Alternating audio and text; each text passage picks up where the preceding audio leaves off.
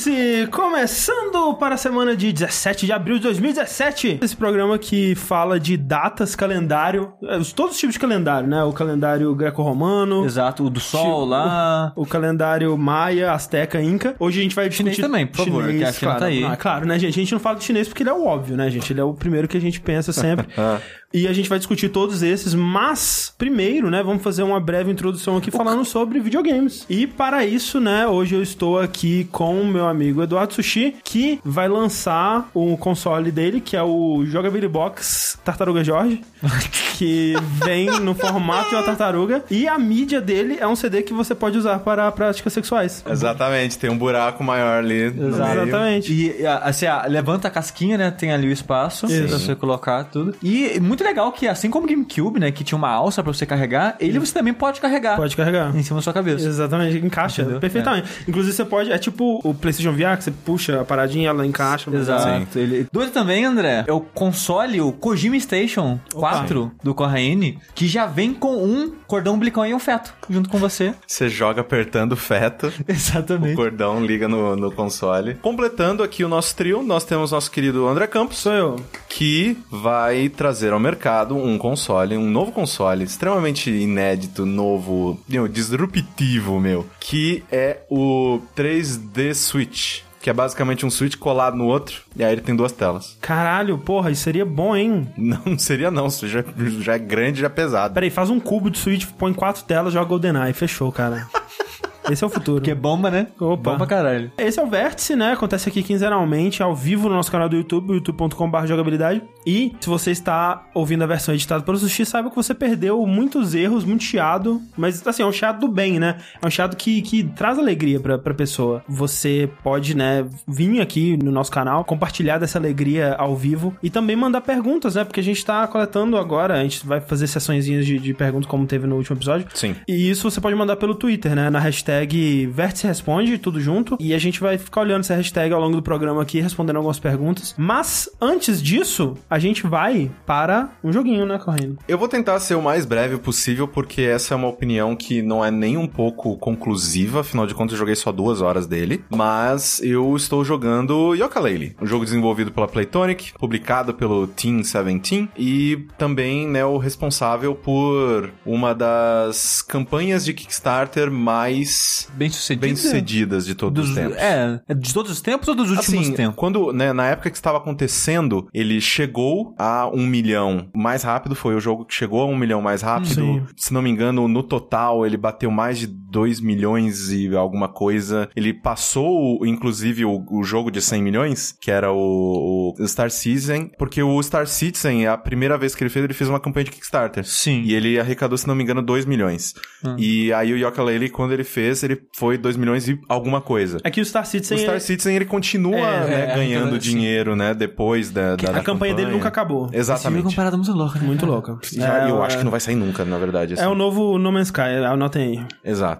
Só que É, eles usam a. Só que bonito pra caralho. Porque pelo menos isso ele é. É. É, pra, pra, pra padrões atuais, né, de tecnologia, porque ele vai demorar tanto pra sair que vamos ver como que Vamos ele vai ver, ficar né? quando ele sair. E o Yooka-Laylee, qual que era o objetivo dele? Nós somos aqui pessoas, né, é, importantes da, da época da Rare e nós queremos fazer um novo Banjo-Kazooie. Então o objetivo era fazer um novo, né, um novo Banjo, porque tem muitas pessoas que estavam com saudade, né, É, de ver- jogos desse, desse estilo. A verdade é que, tirando a Nintendo, tirando o Mario, você não tem muitos jogos desse tipo mais, né? Recentemente a gente teve o Ratchet and Clank, que Sim. inclusive eu comentei sobre ele aqui, eu gostei muito dele. Ele é bem bom. Mas ele não é um jogo de plataforma puro, né? Ele, ele é bastante tiro também e, e esse tipo de E não coisa. coleta tanta coisa, né? Não, é. O o que. A pegada do Yooka-Laylee é bem o que a, a Rare fez com o Banjo mesmo, né? Que começou lá no Banjo, continuou no Donkey Kong e tudo mais. Acho Sim. que o Banjo Tooie veio depois do Donkey Kong, ou antes, não sei, enfim. Mas é. Esses três jogos, né? Porque depois eles fizeram o Conker, mas o Conker já era uma outra pegada que eu acho que foi quando eles se encontraram, na verdade, que eles deixaram menos coletável, as coisas mais contextuais e tal. Eu achei um jogo mais interessante nesse sentido, mas as pessoas se apegaram muito mais ao Banjo, né? O Banjo, o, o, primeiro, ele é muito querido pela- pelas pessoas né, da época que jogaram Nintendo 64, até, até mais do que o próprio Mario, né? O que é muito louco quando você para pensar o que o Mario fez pro gênero, e aí você pensar que que naquele mesmo console alguém foi lá e fez um jogo que muita gente considera ainda melhor, né? Eu Sim. queria dizer que eu não, eu não considero melhor, mas muita gente considera. E é um bom jogo. Tem todo esse contexto e também colocando mais um contexto nessa parte agora, querendo ou não, pessoal, eu nunca joguei Banjo-Kazooie, Aham. né? Eu não tinha o Nintendo 64, pouco que eu joguei de Nintendo 64 foi em locadora, então eu joguei mais Mario, joguei mais GoldenEye, joguei mais Star Fox, mas não foi muito além disso, né? Eu joguei pouco Nintendo 64. Então eu não tenho essa nostalgia por Banjo. Sim. Né? Tanto que eu fui jogar depois que eles relançaram pro Xbox 360. Eu, ah, ok, tipo, é um Ah. jogo que, porra, ele tinha um design interessante, personagens carismáticos, Sim. um mundo super colorido. Pô, legal. Mas é isso aí, né? Valeu. E é meio que isso que eu tô achando de Yooka-Laylee também. E assim, eu acho ele muito bonito. É, é assustador. É, tipo, quando você para pensar o orçamento dele, né? E você Sim. pensa outros jogos de Kickstarter, por exemplo, Mighty Number 9, que teve uma arrecadação parecida, né? Quando você vê o que eles conseguiram realizar nesse jogo e, né, o tipo de jogo que ele é, que, né, especialmente quando você compara que o Mighty Number 9, ele tem uma, um, um ponto de vista fixo, né? De, de 2.5D. O mundo que eles conseguiram criar aqui, eu não sei o quão longo é o jogo e tal, mas eu joguei os dois primeiros mundos dele. Um feito gráfico muito impressionante, cara. E não só, né, na parte visual, porque o, o design dos personagens é muito legal, a, a parte técnica do jogo é muito bonita, ele é um jogo que consegue... É realmente é como se fosse uma atualização de Banjo-Kazooie pra nova geração visualmente, mas também em questão de animação, sabe? A, a movimentação do, do personagem, né, é muito bem feita, cara. Está a par do que você esperaria de um jogo de plataforma atual, né? Tá a par de um Ratchet Clank, por exemplo. Olhando assim, né, os primeiros cenários e, e tudo mais, eu pensei, cara, isso aqui tá quase tão bonito quanto o Ratchet Clank, que é um jogo de um estúdio super veterano com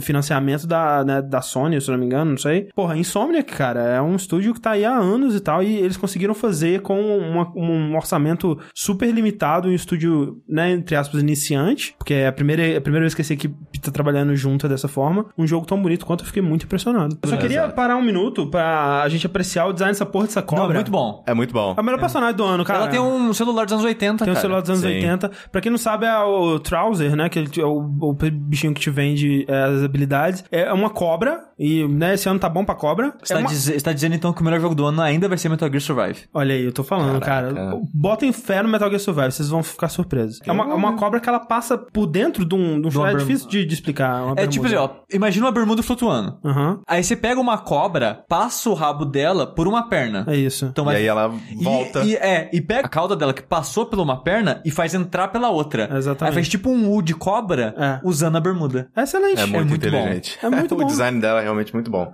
Mas então, que nem eu tava dizendo no início, visualmente esse jogo eu acho ele, assim, muito, muito bom, cara. Assim, ele é super bem realizado no que ele se propõe. Não é nada de outro mundo, né? Tipo, não vai mudar a vida de ninguém. Mas eu acho que pra um jogo de Kickstarter, realmente é muito impressionante. O jogo de Kickstarter de estúdio pequeno, É. por mais Sim. que seja pessoal que já trabalha nisso há muito né, tempo, aham. pô, o primeiro jogo do estúdio em si, sabe? Sim, é sim. bem impressionante o que eles Sim. fizeram. Então, na parte visual, pra mim, ele é um deleite. No, no primeiro mundo, por exemplo, ele é tão colorido, ele é Ah. tão vivo, ele tem tantas coisas acontecendo que realmente é gostoso andar pelos mundos que você, né, ah, tá ali no jogo. Entretanto, o meu problema maior com ele é que ele é fiel demais ao que era um, um jogo de plataforma antigo. É. O que trabalha em mérito e demérito do jogo, né? Pró e contra o jogo. Porque isso que eles É o propôs que a eles fazer. venderam no Kickstarter. E você então vê... eles entregaram, assim, Exato. tipo, eh, eles não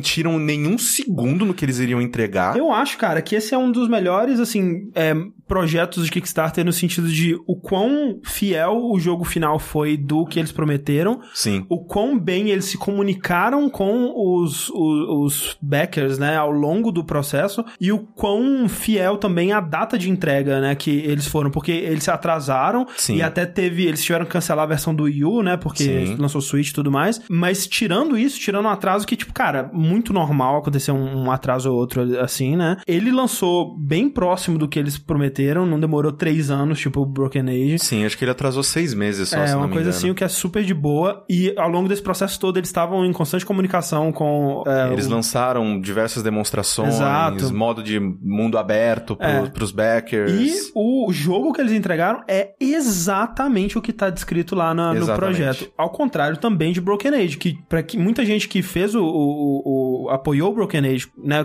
que é o Adventure da Double Fine lá, o, o grande projeto que lançou o Kickstarter, né, pra, pra, pra grande massa, assim, ficou decepcionado com o jogo final porque não era exatamente um adventure clássico, né? Eles Sim. atualizaram a fórmula, ele fez mais uma, um adventure moderno, influenciado pelo clássico, que eu achei ótimo, mas muita gente ficou Decepcionado. meio decepcionada, né? E Exatamente. foi, foi nessa decepção que até começou o Kickstarter do Timberwolves Park, que Exatamente. você comentou no programa É, passado. o Timberwolf Park tá bem parecido com o que o o Yooka-Laylee é, entregou, né? Não questão de Exatamente. fidelidade. Exatamente. E por isso que eu digo que isso trabalha pró e contra ele. Pró porque puta que pariu, parabéns, velho. Vocês É. prometeram um troço, vocês entregaram exatamente o que vocês prometeram. O que deixa até esperançoso e interessado no futuro do estúdio, sabe? Sim, sim. Porque eles se provaram extremamente competentes, sabe? Pessoas Porque- talentosas, tipo, trabalhando com um foco, É. que é uma coisa que é muito difícil, né, você ter hoje em dia. Sim, sim. Então, É, e, e se o defeito do jogo é que ele foi exatamente. Porque, tipo assim, o bom que eles falou, que o bom e o ruim é que eles entregaram exatamente o que eles prometeram. sim. Então, eles sabem, eles sabiam o que eles estavam fazendo. É. Tipo, os defeitos do jogo não foi algo que eles tropeçaram lá. Sim, É sim. algo inerente do produto que eles estavam tentando fazer. Exatamente. Teve até um papo que eu gostei bastante de que eu ouvi lá no Waypoint Radio, que pra quem não sabe, o podcast do Waypoint, eu recomendo demais, assim, são podcasts geralmente curtinhos e É, em um torno se- de 40, 50 minutos, mas Exato. são dois por semana. um segunda, um sexta, muito tipo, bom. é, é bem, é bem gostoso ouvir, por mais que eu esteja começando a detestar o Patrick. Uma das coisas que eles estavam discutindo lá, né, que uma pessoa, né, um dos ouvintes dele, mandou uma pergunta que era a seguinte, tipo, ah, eu tava jogando com a minha namorada, né, eu tava, eu Ah, tava eu jogando Yooka-Laylee, É. e ela me perguntou, ah, tipo, ah, o que que é? Tipo, posso jogar também? Então ela se interessou pelo jogo, porque, né, bonito eu e acho tudo que foi mais. no Beastcast isso. E aí, ela sempre ficava perguntando, mas essas vozes estranhas... Ah, é no, é no Beastcast. É do Biscast, É, certeza? É, é um e-mail que mandaram pro Beastcast. Caraca, então eu tô loucaço. Talvez tenha tido nos dois. Exato. E, bom, de qualquer forma, vai ouvir o Waypoint. Ainda é um ótimo programa. Mas, né, o melhor podcast de todos os tempos é o Biscast. Então, ótimo. A pessoa, né, em questão, a, a- a namorada do rapaz que mandou a pergunta, falou: Mas essas vozes estranhas, por que, que são assim? Ah, porque era assim no banjo. "Ah, Mas essa câmera tá meio estranha, meio solta, por que, que é assim? Porque era assim no banjo. Ah, mas ah, eu tenho que ficar coletando tudo isso pra poder progredir? Por que, que é tão eh, focado, né, e fechado nisso? Porque era assim no banjo. Hum. Então, como uma pessoa que também não jogou banjo, eu olho assim e falo, porra, ele poderia ser um jogo que, na minha opinião, seria melhor se ele não tivesse essas restrições. Porque tem muitas partes no jogo em que eu tô assim, eu avancei bastante, cheguei num lugar super difícil, só pra ver que não tem o power-up que É. eu precisava pra usar naquele momento, É, sabe? e isso vindo de. Depois de alguns jogos com uma proposta parecida, né? Mas um- uma filosofia oposta a essa, no sentido de que, por exemplo, Zelda, né? É um jogo que ele te solta no mundo pra você explorar e, e resolver puzzles e encontrar seu caminho e tudo mais, mas você tem todas as habilidades que você precisa desde Sim. o começo, basicamente. E Isso me quebrou, cara. Isso É. me quebrou, isso talvez é, influencie negativamente jogos que antes disso eu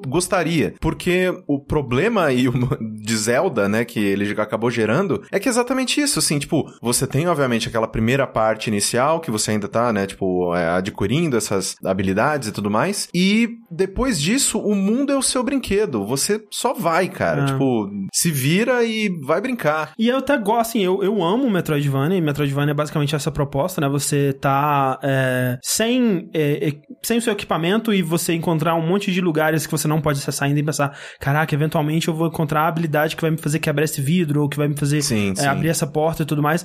Eu acho isso ótimo, eu gosto muito, só que para um Metroidvania funcionar, ele te- a parte em que você tá explorando o mundo, ela tem que ser muito interessante, Sim. muito interessante. E apesar do mundo do do Yooka-Laylee ser muito bonito e, e muito agradável e tudo mais, e, e apesar de que eu acho que do- dos mundos que eu visitei até agora, o primeiro mundo, né, que é o que eles mais mostraram em, em vídeos e tudo Sim. mais, pelo menos ah, do que eu acompanhei, é o mais legal, é o mais bonito. Eu não acho que é tão interessante, sabe? A parte de você explorar o mundo, ela tá lá basicamente pra você encontrar personagens que vão te dar quests, e essas essas quests vão ser a parte interessante do jogo, que é quando o jogo vai te dar alguma direção, né? Você vai ter que apostar corrida com um bicho, você vai ter que procurar um- uns objetos ou uns personagens específicos espalhados pelo cenário, ou coisas do tipo. E aí sim o jogo ele se torna mais interessante. Ele te apresenta um pedaço do mapa que tem um, um desafio de plataforma mais desenvolvido, mais elaborado. É foda porque você, que nem o Corraine disse, você foi pra um lugar que você chegou lá na casa do caralho e descobriu que você não pode progredir porque você não tem habilidade. Mas o caminho até lá não foi tão interessante assim, Sim. sabe? Aquela coisa que você meio que, pô, que pena, cheguei aqui à toa e agora eu vou ter que voltar. Especialmente porque ele não tem mapa, então é confuso de navegar o, eu, o assim, eu- cenário. eu não chego nem no, no, no extremo de, às vezes, falar, ah, mas ele deveria ter um minimapa. Na verdade, não. Ele deveria ter só, tipo, um negócio que eu aperto o start e eu vejo onde eu tô. E, e alguma coisa pra eu poder marcar. Tipo, Ah. ó, aqui tem um negócio que eu preciso de uma habilidade. Tipo, preciso voltar aqui depois. Pode ser também. Seria uma coisa que pra mim faria com que toda a experiência fosse muito mais positiva e não, tipo, um aborrecimento de, ah, cheguei até aqui, eu não tenho o que precisa, que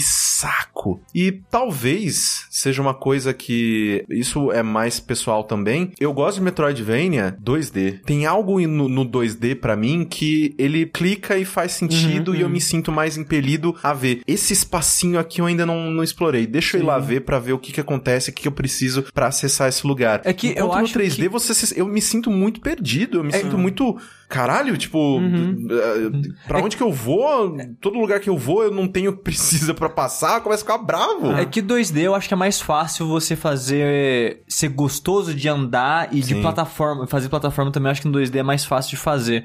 E isso que você comentou, Corraine, a maioria dos Metroidvanias atuais fazem isso que você falou de marcar lugares que você foi e você não tinha o que precisava. Isso é, é assim, é meio que tipo, obviamente que para as pessoas que deixam levar pela nostalgia, bom mesmo era quando o jogo era difícil, nananã, tipo, vai, vai apreciar, né, que não, o jogo ele não te fala nada, ele não te bota seta pra nada, ele não te manda pra lugar nenhum, ele só te solta e fala vai. Só que eu meio que é meu, eu, hoje em dia eu priorizo a qualidade de vida, sabe? Eu acho que esse tipo de desafio de preciso lembrar de ir pegar tal habilidade para ir em tal lugar, isso meio que só infla o jogo e na verdade ele não tá me oferecendo algo que é mecanicamente difícil e eu Ah. preciso melhorar, sabe? Não, é só um negócio de, às vezes de memória, sabe? Que, ah, não, nesse lugar tem que E- levar tal habilidade. E até a parte da memória não é muito fácil de, de, de ter, porque o level design do jogo não é super memorável. Por exemplo, eu gosto muito do, do dos jogos do Batman da Rocksteady, que Sim. eu considero O jogos... primeiro. É, todos têm elementos, mas o primeiro é bem Metroidvania. Sim, com certeza. E eu gosto muito de como ele funciona, né? Tipo, ah, ele te apresenta uma porta, você não pode abrir, né? Porque você não tem o leitor de, de impressão digital, sei lá que porra. Mas assim, fica muito claro por que que você não pode ir e o que que você precisa, ou não necessariamente o que que você precisa, mas fica muito claro, ok, essa, esse lugar eu definitivamente não posso ir. No Yooka-Laylee, às vezes nem tanto, sabe? Às vezes você fica pensando, será que, será que eu tô... Eu que não tô executando É, será que eu não tô direito? sabendo fazer?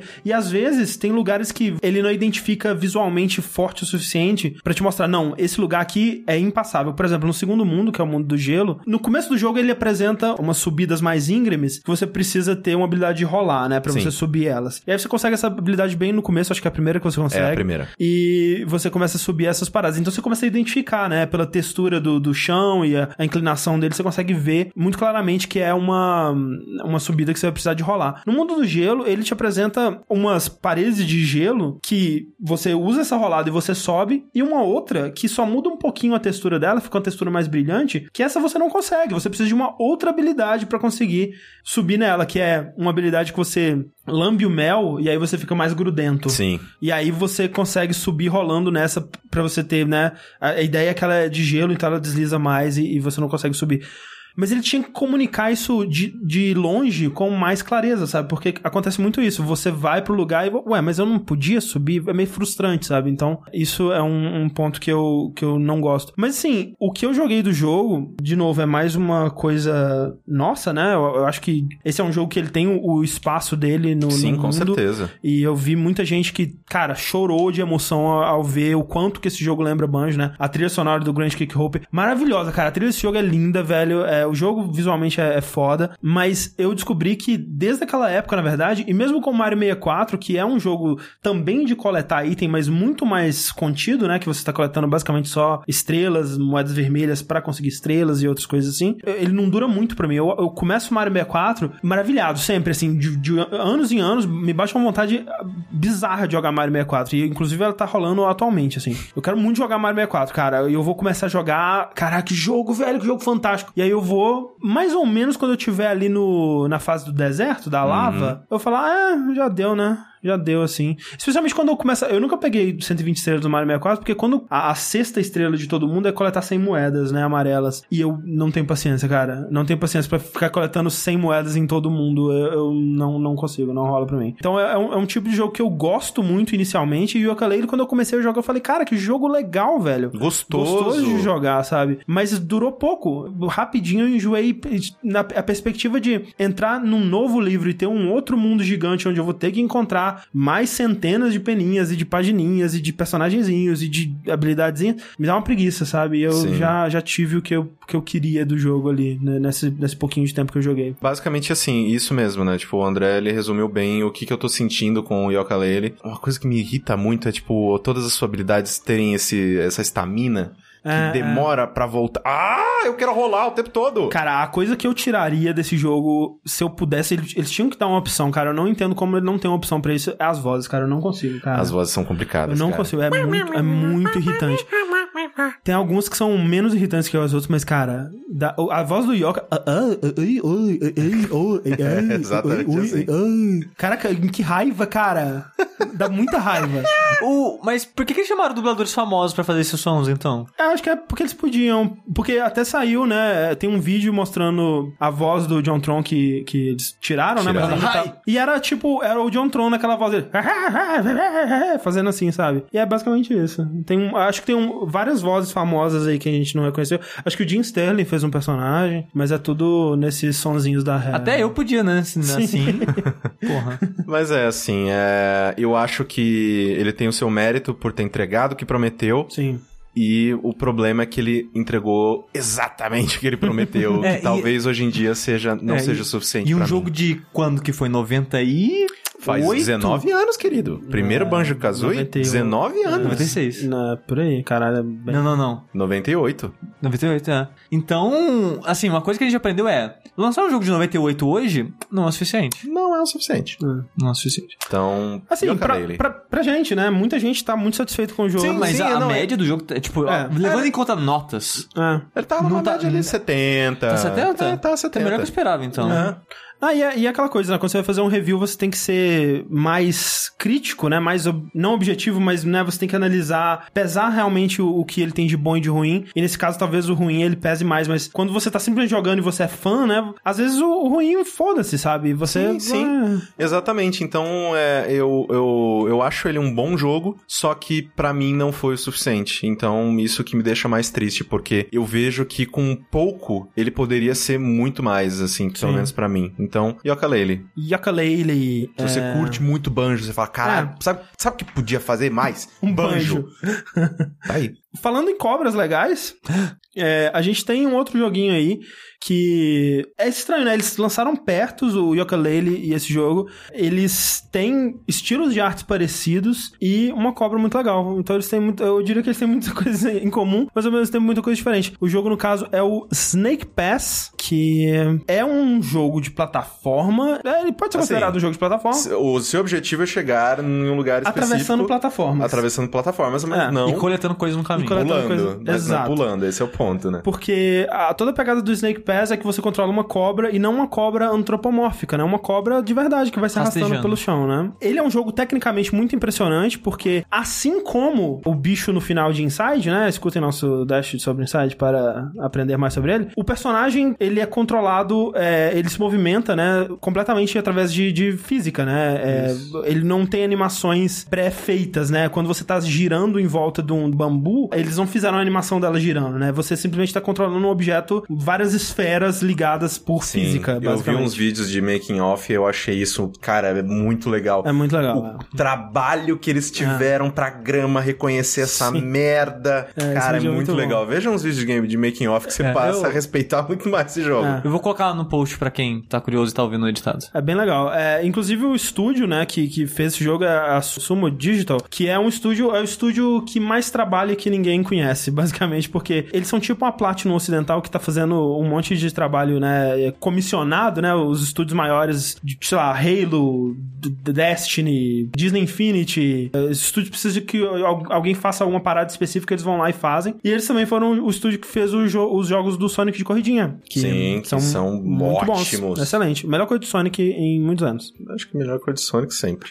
E o Snake Pass, então, você controla essa cobra e é, o objetivo é basicamente de cada fase é você coletar três gemas que vão abrir um portal. Você passa por esse portal, vai para a próxima fase e segue a sua vida. A dificuldade do jogo é justamente controlar a cobra, né? Por exemplo, nós temos uma ideia de como que eles tentaram reproduzir o comportamento de uma cobra e a física de se movimentar como uma cobra, né? Você quer andar para frente, você não empurra o analógico para frente. Você aperta R2 que vai movimentar a cabeça dela para frente. Só que também não basta você só movimentar a cabeça dela para frente. Uma cobra quando ela tá andando, ela faz o Szinho porque isso é importante para ela se locomover, né? E, cara, se você não faz Szinho, a cobra não anda. É. E aí as outras habilidades que você tem, né? Você controla a subida da cabeça dela, você segura o X do Xbox pra ela levantar a cabeça, você segura, se eu não me engano, o A ou alguma coisa assim. Acho que é o, o A do Xbox pra ela levantar a cabeça e o X do Xbox pra ela baixar a cabeça. É, a outra grande sacada deles é o L, left trigger, né? O gatilho da, di- da esquerda. O LT. O LT, que você usa pra apertar, né? Pra o que a cobra faz com, Squeeze. com um Ela ratinho, con- né? Ela, ela com, é, a- dá. O ratinho não precisa, né? é, tem, tem cobras que são. que é, a- Cobras que têm veneno, elas não precisam tanto disso, Ah. mas cobras que não têm veneno, elas geralmente É. se enrolam na presa e quebram Até os ossos quebrar. dela. Exato. Que ela tem muita força, né? É um bicho Por muito isso que a musculoso. anaconda ela mordia e. Exatamente.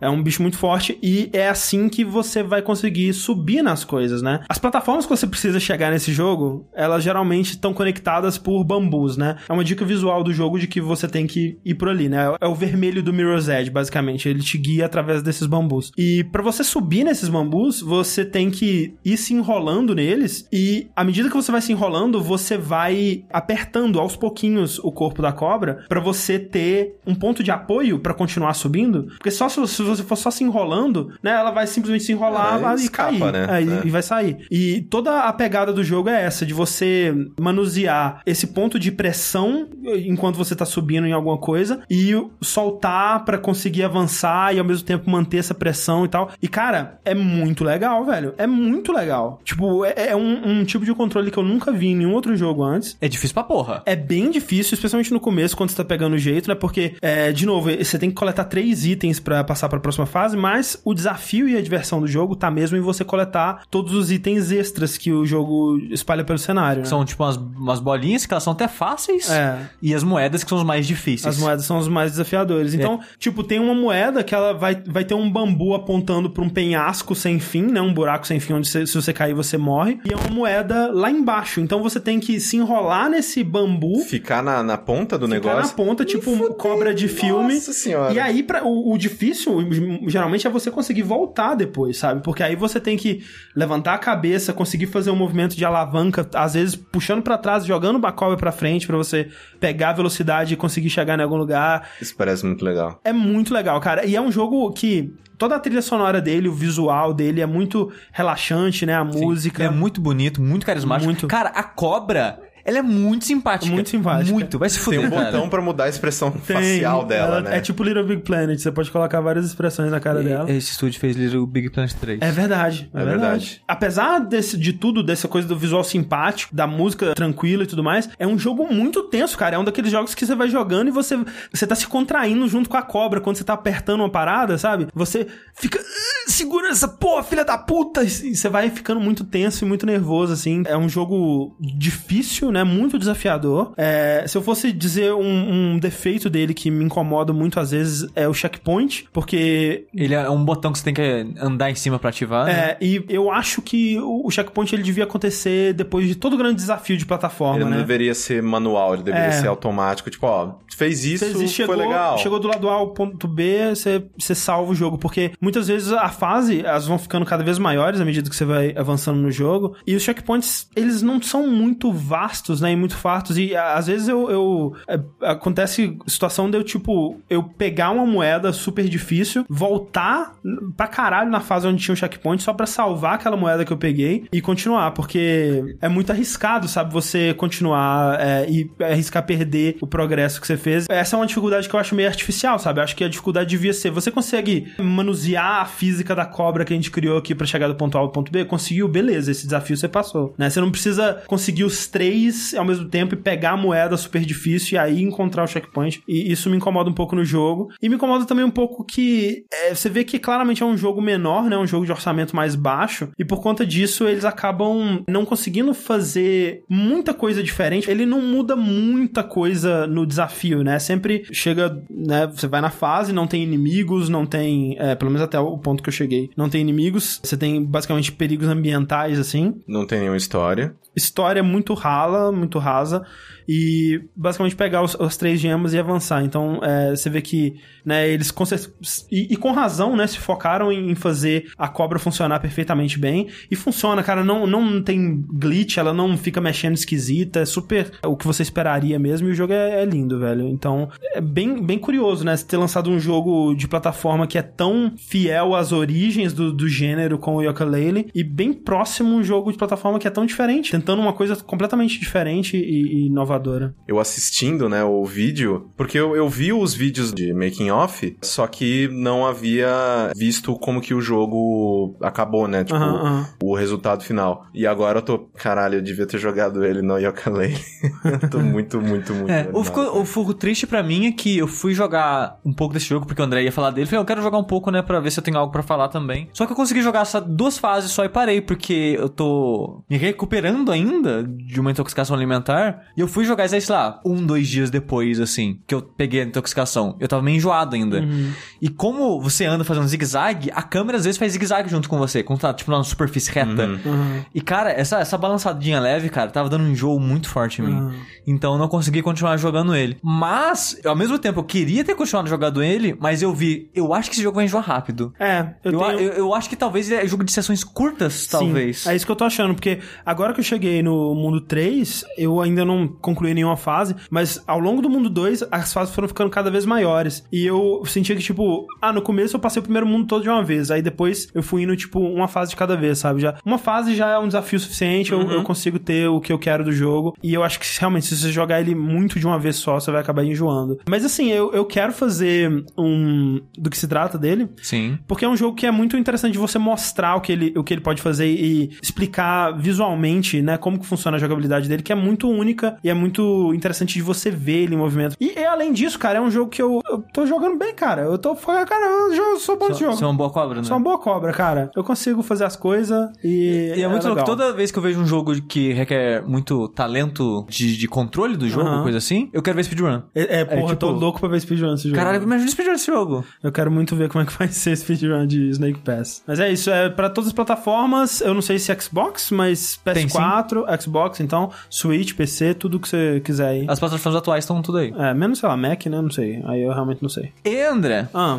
Falando já de jogos antigos e conceitos antigos e coisas do tal, eu vou falar hoje de um jogo que é antigo já, 2014, que ia fazer uma referência a um jogo de Nintendinho Super Nintendo, que é o Shovel Knight. Mais especificamente, o último DLC dele, que é o Spectre of Torment. O Yooka-Laylee, que a gente falou agora cedo, ele replicou exatamente com o jogo da época que ele tentou ser fazia. Ele é exatamente um jogo da época dele. Sim. O que o Shovel Knight fez, e um dos motivos que deu tão certo, é que ele pegou o fio da época de um jogo do Nintendinho barra Super Nintendo e criou em cima daquilo. Ele é visualmente parecido, mas a trilha sonora era mais capaz do que era na época. Ele faz coisas mais capazes, ele tem física. a jogabilidade dele é influenciada por jogos modernos, né? Exato. Então, assim, ele é uma referência aos jogos antigos, mas ele é muito mais do que isso. Eu acho que talvez é isso que fez ele destacar, diferente do Yooka-Laylee, assim. Mas de qualquer forma, eu- o Shovel Knight é um jogo que eu adoro. Gostei muito, muito, muito dele. E toda vez que vai sair um DLC novo, né, que ele tem três DLCs planejados por causa do Kickstarter, né, que ele foi um jogo fundado por Kickstarter. E eh, atingiram né, as metas de conseguir mais... de jogar com personagens, com outros personagens. E eles conseguiram essa meta pra três personagens, né? Então eles pegaram três chefes, que as pessoas votaram em quais chefes seriam. E votaram no Plague Knight, no Spectre Knight e no King Knight. Sim. É, o DLC do Plague Knight já saiu. Night. Que a gente não falou dele no programa, no É. Vértice ainda, mas é muito bom. Eu não Assim, joguei ainda. Ele de jogar em si, eu não achei tão bom quanto.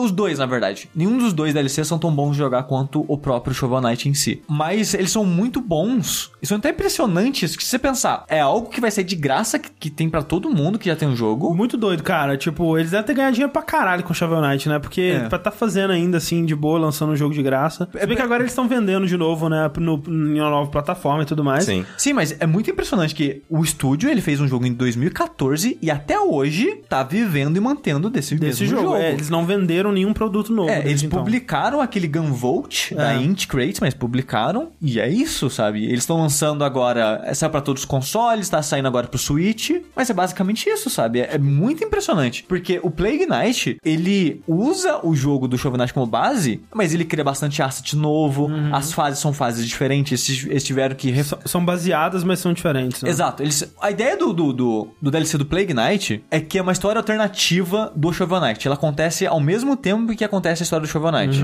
Então as fases são as mesmas, só que levemente modificadas pros poderes do Plague Knight funcionar lá. E o poder dele é que ele joga bombas, né? E, e tem, uma- tem uma parada interessante que você cria suas bombas. Você tem, tem, tipo três estágios, que é o frasco, a pólvora e o produto que você coloca pra explodir lá, sei lá. E então você cria a sua bomba com propriedades específicas e diferentes com isso, e é, e é bem interessante isso. Mas o foda do Plague Knight pra mim é a história dele. Uma coisa que eu fiquei, achei bem impressionante no, no Shovel Knight original é como que os personagens eram carismáticos. Sim. Como que a história foi bem desenvolvida pra aqueles personagens. E um jogo desse tipo, nunca até então teve uma história tão bem desenvolvida assim, sabe? É, Não como- que a história seja complexa e foda, mas com personagens tão carismáticos e Sim. contar de uma maneira tão eficaz, É, sabe? como a gente costuma dizer, tipo, esse jogo não merece ter uma história tão maneira quanto ele tem, sabe? Porque ele é um jogo tão simples, assim, tipo jogos igualmente simples, tipo, Sim. ele é tipo um Mega Man moderno, né? E- E, e Mega, Mega- Man é uma história super simples. Sim, e Mega Man funciona sem história. Ah. Sim. E sim, igual o Snake Pass, funciona sem história. Shovel Knight funcionaria sem história? Sim, mas ele é um jogo muito melhor porque ele tem uma história interessante e bons personagens, sabe? Isso. O lance de você ter o flashback, de você ficar salvando a, a Shield Knight e o final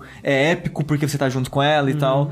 Então a história dele melhora ele. E o Plague Knight, a história dele é melhor ainda do que a do jogo base. E o que eu achei muito impressionante, porque eles aprenderam muito com o Shovel Knight e isso é bem visível, assim. Todos os aspectos, né? Tanto em criar level design, com- em contar histórias, em criar personagens. Sim. E no Spectre of Torment, eles mostram que eles continuam crescendo, né? Porque o Shovel Knight, quando eu joguei ele, uma das coisas que me deixaram impressionado foi como que a ideia da pá funciona bem pra caralho. Sim. Tipo, ela funciona muito bem na ideia de você cavar itens e achar passagens secretas com ela e quicar nos inimigos e arremessar projéteis de volta. Tipo, várias ideias muito legais e funcionam muito bem no jogo, são implementadas bem também. Então, eu ficava. Sempre que vai ser um deles novo, eu fico. Como é que eles vão fazer pra funcionar tão bem esse personagem, sabe? E eles fizeram. No Plague Knight, eles fizeram um level design e maneiras interessantes de você navegar pelo cenário. E com o Spectre Knight, eles conseguiram fazer isso de novo, sabe? Eu não acho que nenhum dos dois funcionam tão bem quanto o Shovel Knight em si. Aham. Porque eu acho que, acho que o tempo, talvez, de desenvolvimento É, e, foi- foco e essas sim, coisas. e foi um jogo, né? O jogo inteiro foi feito pensando no Shovel Knight, agora eles estão meio que adaptando pra outros personagens. Exatamente, mas eu tô bem impressionado que eles conseguiram criar ideias interessantes e diferentes entre todos esses personagens, porque eles estão pegando basicamente ideias de tudo que é jogo de plataforma que já existiu e implementando nesses personagens. Pelo né? que o- a gente tá vendo aqui no vídeo, na gravação ao vivo, ele tá bem Ninja Gaiden, né? É, assim, ele tá mais é, fluido que o Shovel Knight em si, só que ele não é fluido o suficiente, eu acho. Porque assim, o Shovel Knight que a gente falou, os poderes dele, ele, ele quica nas coisas, basicamente. O poder de locomoção dele, assim. O Plague Knight, ele tem pulo duplo e até triplo depois, se você fizer umas combinações específicas de bomba. O poder desse, do Spectre Knight, é andar na parede. Tipo, and- Ninja Gaiden. Tipo Ninja Gaiden, só que de maneira muito limitada, porque ele não gruda na parede. Aham. Ele dá uma corridinha. Tipo, se a gente andar na direção da parede, a gente consegue dar um, dois passos na, Fofão, na parede. fofão. Fofão, Fofão. exatamente. ele faz. Ao som exatamente. do Linkin Park. Caralho, alguém faz skin do fofão agora pra ele. Ao som do Linkin Park. Da se- não, ao exato. som da segunda música mais treta do Linkin Park. Exatamente. Exatamente. Ele faz exatamente isso, que ele corre na direção da parede e dá, sei lá, uns três passos na parede e pula pra trás. Aham. E se você não apertar o botão de pulo, ele só, tipo, cai. E se você apertar o botão do pulo, ele dá, tipo, all jump. Ele pula na direção oposta da parede. Hum. E aí você consegue combar várias corridinhas dessa? é isso? Exato. Aham. Se você ficar quicando de parede em parede, você vai quicando das paredes. Tipo o fofão. Tipo o Fofão. Porque o Fofão, todo mundo- a gente sabe que o Fofão escala ao infinito no fazendo isso. Exatamente. Tipo, né? O Fofão é o Jack Chan brasileiro? Eu acho que sim, é o Jack Chan que a gente merece. Exatamente. E outro poder que ele tem de locomoção é meio que um dash aéreo, só que esse dash funciona como ataque. Que é assim, quando você tá no ar, tá próximo de um inimigo, independente da superfície que esse inimigo tiver, se ele tá no chão, na parede, o que seja, o jogo vai marcar meio que um, um traço cortando esse inimigo. Se você estiver acima dele, vai ser um traço no sentido pra baixo. Se ele estiver acima de você, vai ser um traço de direção pra cima. Eu gostei muito disso, cara. Tipo, é a primeira coisa dife- mais, bem diferente, assim, né? Que, é, por exemplo, né? Você vê correr na parede, ah, isso é mais comum, né? Em jogos, É. assim. Pelo menos pra jogos de plataforma, eu não consigo pensar em nenhum que faz especificamente isso do, né? Do, desse do, dash, do assim. dash dele. Eu, eu gostei muito de como que funciona, tanto como um ataque, como maneira de locomoção, né? E logo na primeira fase, ele... Eu, eu só joguei na primeira fase. Gostei muito, sabe? Eu falei, cara, isso aqui tem muita promessa, sabe? Eu consegui ver Não, é- ele é- usando isso em, em sessões de plataforma super difíceis na frente e tal. Sim, ele, ele tem basicamente essas duas maneiras de locomoção e elas são bem complicadas de você aprender. É, requer muita habilidade. Esse, eu, esse jogo, ele é muito mais difícil que o Shovel Knight. As fases, os chefes são mais fáceis, mas as fases são muito mais difíceis que a do Shovel Knight por causa que todas as fases são baseadas nessa mecânica de você andar na parede e você dar esses dashes nos inimigos. Aham. E é muito difícil você dominar isso. E assim que eu falei pro Snake Pass, eu tô muito curioso pra ver o speedrun do, desse DLC. Porque o, o speedrun do Shovel em si é um ótimo speedrun. Sim. E os criadores do jogo, Yacht Club, eles gostam de speedrun Sim. e eles fizeram coisas pensando em speedrun, Pra sabe? ajudar, né? Pra não deixar o jogo muito é, escroto, né? Pra quem quer fazer Sim, speedrun. exato. Eles colocaram coisas pra deixar speedrun divertido ao mesmo tempo que pensaram em maneiras de não fazer o speedrun quebrar o jogo completamente. sim. E esse jogo, como ele precisa de muita habilidade pra você usar bem essas dois poderes de locomoção, né, do, do Spectre Knight, eu tô muito curioso pra ver o resultado final de como que vai ser isso. E, que nem o André falou, esse dash que você dá no ar, ele funciona como ataque em maneira de locomoção. Vai aparecer esse traço na direção do inimigo, você vai apertar o botão de ataque e você vai na direção dele. É, se você estiver acima dele, você vai estar um dash pra baixo, ou se estiver abaixo dele, você dá um dash pra cima. Sim. E esse dash pra cima, ele é muito importante pra você navegar pelo cenário. Tanto que o jogo ele vai ter vários objetos que não quebram, tipo, sei lá, candelabros, coisas assim, que eles estão lá pra você usar pra você dar esse dash pra cima Sim, e você sim. navegar pelo cenário através É disso. meio que o, o, o Ori faz isso também, né? Tipo, É. do estilingue que você um dá pouco. de inimigo pra inimigo, É um sabe? pouco, é. Só que, ao mesmo tempo que eu acho interessante isso funcionar como ataque, porque como em chefes, por exemplo, que como você não mata ele, você não vai atravessar ele. Você vai quica. ficar, é, você vai ficar quicando Shovel nele. Knight. Exato. Só que é muito mais roubado que você meio que tem um, um lock, né? Meio que você trava nele e faz isso. Então, os chefes são mais fáceis por causa disso, que você fica quicando infinitamente neles assim. Mas eu não gosto disso ser o mesmo botão do ataque quando o jogo coloca plataformas difíceis. Aham. Porque direto eu quero atacar o inimigo, eu dou o dash numa direção que eu não quero e quero um buraco e morro. Sim, sim. Então ele é muito difícil de você controlar isso em situações de combate, sabe? Em situações de, de navegar pelo cenário, funciona muito bem. Mas quando ele começa a misturar os dois, e como o jogo ele decide, é, ele decide é, se você vai pra baixo ou pra cima, dependendo da sua posição em relação ao inimigo, é muito complicado você controlar isso especificamente, sabe? Então é bem difícil controlar isso no jogo. E eu sinto que eu morri mais nele do que no Shovel Knight até por causa desses erros, assim. Ah, não, ele parece ser bem mais difícil. É, o jogo ele, ele tem uma parte de desafio, né? Que tem uma torre que o seu desafio é chegar no topo daquela torre, sendo que tem um raio descendo em você. Então, tipo, uma, uma corrida contra o tempo. Uhum. E essa torre são. É procedural o que vai, vai aparecer Ah. nela. São tipo blocos específicos, mas só que a ordem que eles aparecem Entendi, é totalmente entendi. aleatória. No começo eu tava achando muito divertido. Que eu falei, pô, é legal, né? A movimentação do jogo e tal. Vai ser muito divertido chegar no topo dessa torre. Mas, cara, é muito frustrante. No final eu tava me sentindo muito frustrado, tanto que eu desisti e nem terminei a torre. Porque você andar na parede é muito sensível. Às vezes, eu tava, tipo, pulando de plataforma em plataforma e sem querer eu pulei longe demais e encostei na parede e ele andou na parede. Uhum. E como tem um raio subindo atrás de mim, eu não posso cometer erro assim, sabe? uhum. E eu constantemente andava na parede sem querer e fazia coisas do tipo assim, sabe? Você preferia então que tivesse. Talvez o, o mesmo botão pra dar o, o dash tiver, fosse o botão de correr na parede, alguma coisa assim. Algo assim, sabe? Eu sei que eles querem ser minimalista e usar poucos botões e tal, porque a ideia do jogo é ser bem old school, mas eu acho que nesse personagem simplificar os botões meio que prejudicou demais, assim, sabe? Os poderes eu acho ótimos, mas as maneiras que eles funcionam e causam confusões nesse sentido, eu acho que não foi tão boa. E eu acho que isso talvez foi questão de tempo, né, de polir essas mecânicas e o level design do jogo, não sei, sabe? Mas elas são muito divertidas, mas mas eu acho que quando eles colocam em situações extremas, acaba ficando meio frustrante, porque é difícil de controlar elas. Se você jogar o suficiente, você vai dominar o suficiente, né? E isso vai deixar de ser um problema, mas jogando é casualmente assim, é, é meio frustrante esses poderes dele. Sim. A história do jogo, eu acho ela a inferior das três, mas é muito interessante porque em vez de eles tentarem fazer algo tocante, que foi o caso das outras duas histórias, que as duas são histórias de relacionamento no final das contas, essa é meio que uma história de vingança e o personagem, ele não é um cara bonzinho, Ele um é cara- muito Ed. É, é um- ele é um cara meio escroto, assim, porque... Ele é tipo o Reaper desse Exato. do mundo do Shovel Knight. É, Essa história, diferente do Plague Knight, que era uma história paralela, uma história alternativa, essa é um prequel canônico. Que você é o primeiro cavaleiro da vilã do Shovel Knight e ela não tem os oito chefes ainda. Hum. E ela quer que você recrute oito cavaleiros vilões pra trabalhar pra ela. E ela te encontrou em leito de morte, você era humano antes, ela te encontrou em leito de morte e você tava morrendo e ela falou: olha só, eu posso transformar você num, num espírito, num, num espectro aqui, só que você vai ter que trabalhar pra mim. E assim que você recrutar essas oito pessoas que eu quero, você vai estar livre, eu te ressuscito, você volta a ser humano e você tá livre. Aí ele aceita a parada e você. E é isso, você. Caiu oito- numa roubada.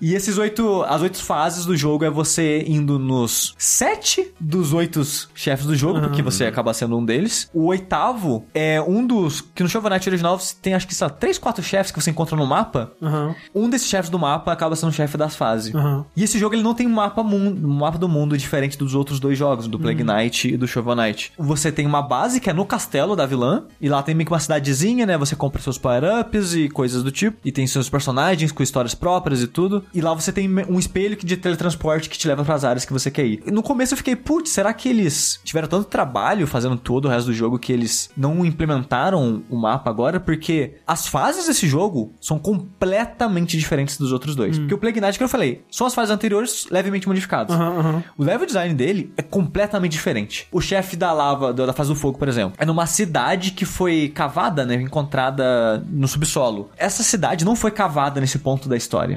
Ela é cavada depois que ele é recrutado. Então, onde você tá é num lugar completamente diferente. Começa fora da caverna. Então, eles fizeram assets diferentes pra essa Entendi. área fora da caverna, sabe? Então, todos os mapas começam em lugares diferentes, assim. São bem diferentes visualmente. Com inimigos diferentes. Todos os chefes, a luta são diferentes. O que é bem impressionante. Eles refizeram todos os chefes. É, então, assim, em termos de conteúdo, eles mudaram bastante coisa. Isso é muito impressionante. A quantidade de trabalho que eles fizeram, É. cara. Porque eles tiveram que reanimar todos os chefes e muitos inimigos eu- e coisas. É bem, é bem louco que eu acho que quando eles anunciaram, né? Tipo, ah, vai ter um. um- você vai poder jogar com o Plague Knight, o Spectre Knight e o King Knight. É, Eu acho que a maioria das pessoas pensaram assim: ah, vai trocar o sprite do Shovel Knight, né? É, vai ter um ataque. vai- é, e aí a gente vai jogar o mesmo jogo só É, com outros Vai colocar eles tendo pouco de alguma maneira. É, alguma habilidade nova só pra falar que tem e tal, mas esse é o mesmo jogo. E o fato que eles estão fazendo jogos diferentes pra cada um, É, né? cara, é um jogo basicamente novo, cara. É. E- Esse Spectrum Knight, acho que foi o mais ambicioso deles. Eu acho o menos melhor. Menos melhor. Menos Do- melhor. É porque é bom, Sim. mas não é tão bom quanto os outros dois. Sim. Aham. É, mas eu acho ele muito bom ainda assim. E pensar que eles estão fazendo isso meio que de graça. Eu vou explicar o porquê o meio daqui a pouco. E, cara, é eles tiveram muito trabalho nisso. Porque meio que já é uma tradição da série do Shovel Knight. Série, né? Estranho. Ter dança. O Shovel Knight original, você tinha a dança da truta maçã lá. E uma das cenas mais interessantes, legais e fodas do Plague Knight envolve uma dança. E nesse, eles fizeram uma dança que, tipo, o cara que você compra o poder é uma caveira vermelha. É um esqueletinho vermelho. E ele tá tentando achar a amada dele, que é um outro crânio vermelho. Então, um dos coletáveis do jogo são vários crânios vermelhos que tem pelas fases. Toda fase tem 10. E você usa isso como moeda de troca pra comprar as habilidades do jogo. E quando você consegue juntar determinado no- número de caveirinhas pra ele, de crânios pra ele, você ah, ele acha a amada dele, ele ressuscita a amada dele e eles dançam pra comemorar. E cara, tem muita animação ali que eles fizeram pra uma dança tosca de um, um minuto ali, Sim. sabe? Tipo, cara, tiveram muito trabalho pra fazer essa dança, sabe? E, e é muito impressionante a quantidade. Eles. É que assim, jogo 3D tem o trabalho de fazer animação, é claro, mas a animação também você consegue meio que reciclar elas mais fácil, eu tenho a impressão. Eu posso estar falando merda, mas a impressão que eu tenho é que você consegue reciclar a animação com mais facilidade. E no Sprite você tem que refazer tudo que você vai fazer. E cara, eles, eles- eles fizeram muita coisa pra esse, pra esse DLC. É, eu muita sinto coisa. que o, o, com 3D o, tra- o trabalho maior vem de cara, que é você modelar, É criar o textura modelo. e tal. Mas aí quando o modelo tá pronto, é bem mais fácil você fa- fazer o que você quiser com ele, né? Sim. Enquanto que o trabalho com pixel art, ele é constante, assim, ao longo do processo todo. Então Sim. é... é. E, e é até estranho, porque quando o jogo acaba, o, o personagem ele vira, né, o personagem do Shovel Knight, né, o chefe que fica na fase e tal. Então, uma das últimas cenas do jogo é o personagem sentado na, na sala do chefe. E quando o jogo mostra aquela área, eu falei, caralho, os, os cenários que eles fizeram novos são muito mais bonitos que os cenários antigos. Tipo, eles melhoraram muito isso, sabe? Tipo, eles, eles não falaram, ah, vamos fazer na mesma média ou vamos fazer inferior porque é DLC. Não.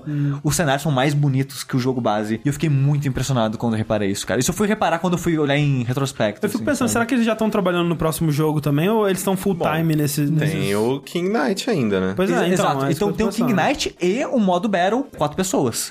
Que vai ser tipo um couch co-op, assim, de, de enfrentar amiguinhos. E assim, eles ainda vão lançar o, o King Knight, provavelmente vão levar mais um ano aí, É. porque os dois DLCs demoraram bastante pra saírem, e por um motivo. Só que, no começo desse ano, em janeiro, eles fizeram, fizeram uma alteração no, no Shovel Knight base. Se você comprou o Shovel Knight até, sei lá, fevereiro, março, eu não lembro, não sei exatamente o ponto que isso mudou. Você comprou o Shovel Knight, só chama Shovel Knight o jogo. Depois disso, eles mudaram agora, chama Shovel Knight Treasure Trove. Treasure Trove, alguma coisa assim. Esse Treasure Trove é um subtítulo pro Shovel Knight, tipo, of the Game of the Year.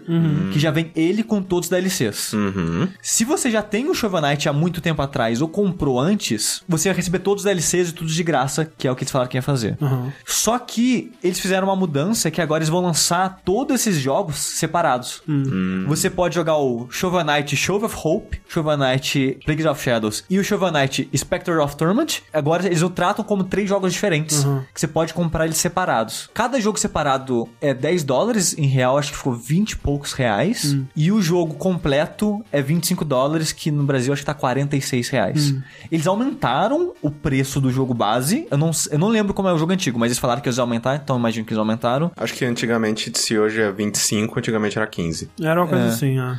Então, o jogo base agora tá mais caro, só que você consegue comprar tudo separado caso você não queira os Ah, outros. eu acho justo. Agora, tipo, se, pra quem tá comprando agora, o jogo base, ele... Ainda vem- vale, cara, 46 reais E ele- é justíssimo. E vem muito ele. mais coisa, né? Quem comprou o Shovel. Knight na época tava pagando o preço de um jogo e ganhou mais jogo ainda. Então eu acho que é, eu acho que é justo, tipo, recompensar quem ajudou eles no começo, né? E, e quem tá comprando agora não, não tá sendo prejudicado Não, porque, porque- tem mais conteúdo. É, e cara, tipo, ótimos jogos. É, tá certo que é um jogo mais antigo e 46 reais você pode achar caro, mas, cara, são três jogos, entre aspas, por 46 reais e três ótimos jogos, sabe? Então eu acho o preço justíssimo ainda assim. Quando eles fizeram esse anúncio, né? Eles fizeram um FAQ explicando pras pessoas como que isso ia funcionar. E no meio do FAQ perguntaram: vocês não vão lançar um novo jogo, não?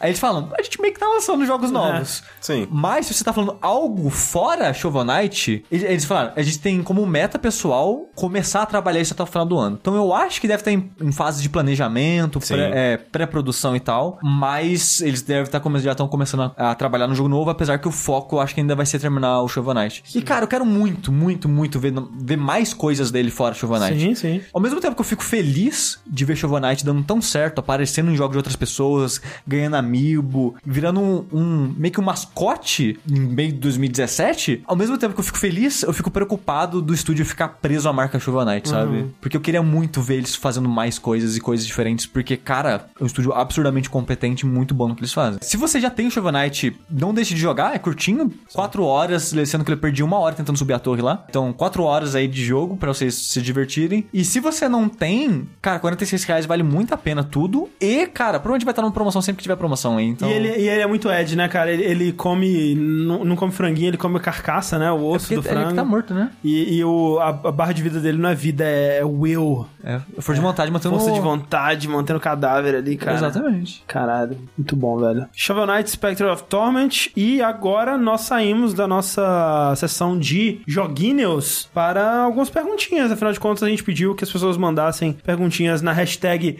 Vértice Responde. E agora nós temos algumas aí, né, Corrêa? Gabriel Sperandeu perguntou: Yooka-Laylee traz de volta os jogos de plataforma 3D ou não revive o gênero? A gente já meio que respondeu isso, eu só Sim. queria dar um shout-out pro Gabriel, obrigado pela pergunta. O Mendes perguntou, né, o Will Mendes. Com tanto jogo bom que já saiu, tem algum jogo que, que está por vir que vocês acham que pode concorrer ao jogo do ano? Eu gostaria que Prey. Prey, Prey seria legal. Prey pode ser legal, Super Mario pode ser legal. André, você gostaria que com Assassin's Creed de novo fosse tão bom que esse Assassin's ponto? Creed. Velho, vai ter, né? Já, Vai foi- ter. já, já saiu aí que vai ser do Egito, aquela coisa toda. Cara, gostaria que fosse um bom jogo. Vai Vamos lá. pensando aí. Tem Outlast, A porra, Outlast. Outlast hein? 2. é, tem Outlast, aquele The tomara. Surge, que vai ser o, o Dark Souls Souls, Cyberpunk. Dark Souls lá. pra Cyberpunk. Esse ano sa... não é esse ano, eu acho. Psychonauts 2. Não, acho que não. Não, né? Não, e tem Que eu já coisa... vi gameplay dele, só que não sei se ele tá tão. Tem coisa que... que Detroit, eu Detroit chuto que não 2017? sai. Eu acho que não sai esse ano, Seria não. bem legal se saísse, God cara. of Tô War também não sai. É, tem muito jogo que o ano. pessoal tá colocando como se fosse sair em 2017, eu acho que não sai, tipo Não God sai. of War, o Red Dead 2 não sai nem fudendo, quer dizer, eu acho, né? Tipo, Detroit, Red Dead, eu God of War tô interessado, mas eu acho que nenhum dos três sai esse ano. Ou sabe não. qual que pode ser bom pra caralho? O Mario, Mario Odyssey. Sim, Shadow of Mordor sai esse ano? Sai Ah, esse ano, agora em agosto. é verdade. Eu Mas será que- Peraí, peraí, Shadow of War, né? Shadow of War. É que esse ano já tem muito jogo foda. Será que ele Destiny consegue? 2! Destiny 2! Esquecido!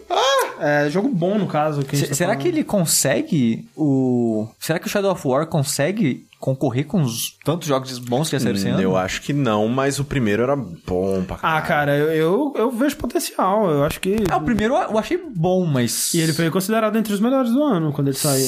É porque o ano acho que não foi tão bom, né, 2014. O pessoal colocou Cyberpunk 2077. Tanto que 2014. Vai, vai sim.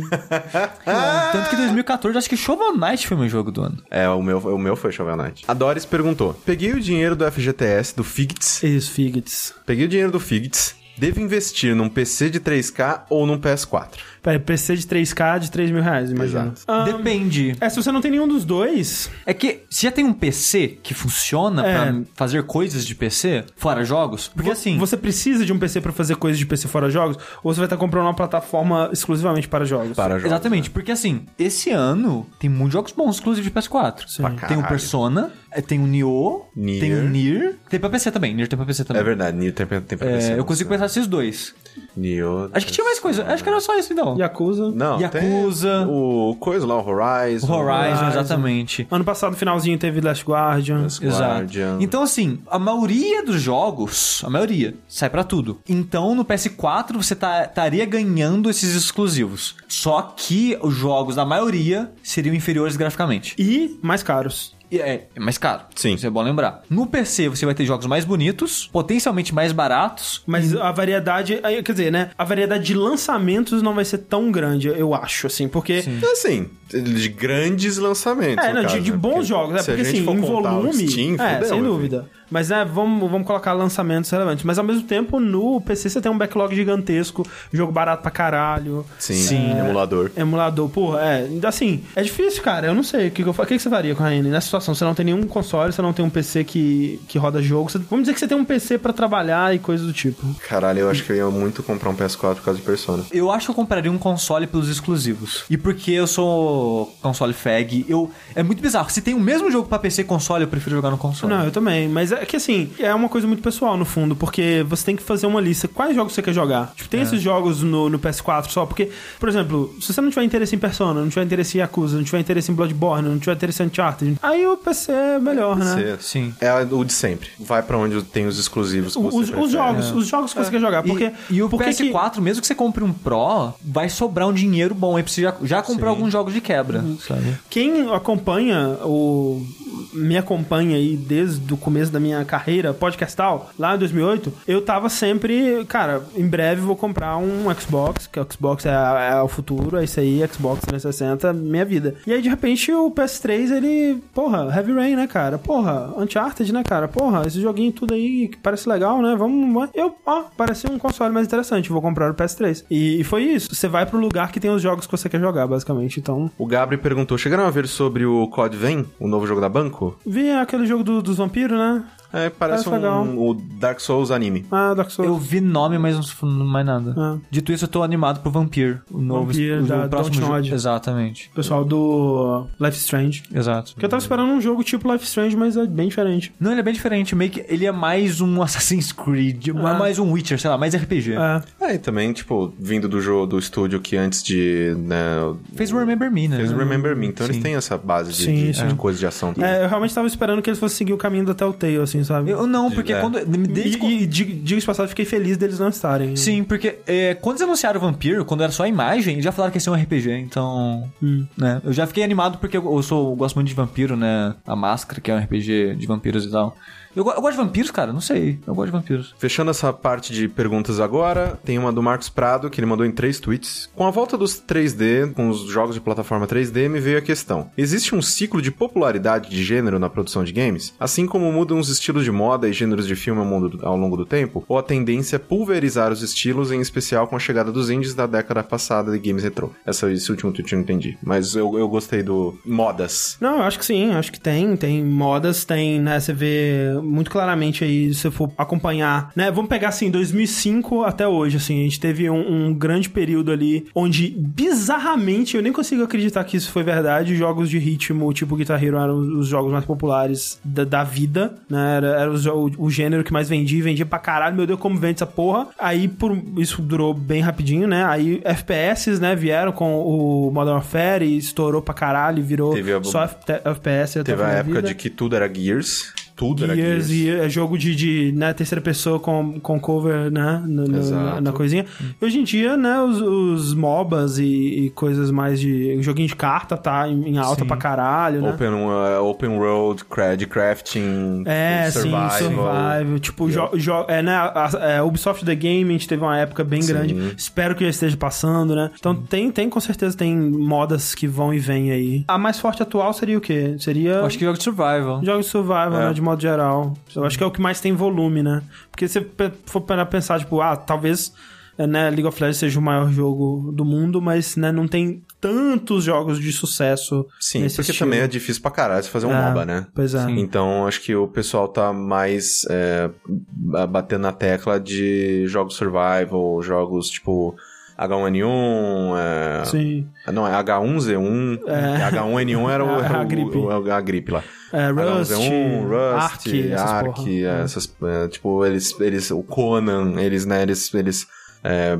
meio que compartilham bastante ali na sua... Sim, é, o Elton ele disse: Eu ainda não acredito que FPS de guerra é o que mais vende atualmente. Mas é. Tá em queda, né? É o que tudo indica. sim. Tá todo mundo. tent- todas as franquias estão tentando se renovar. Já foi confirmado, né? Que o Call of Duty vai voltar pra Segunda Guerra.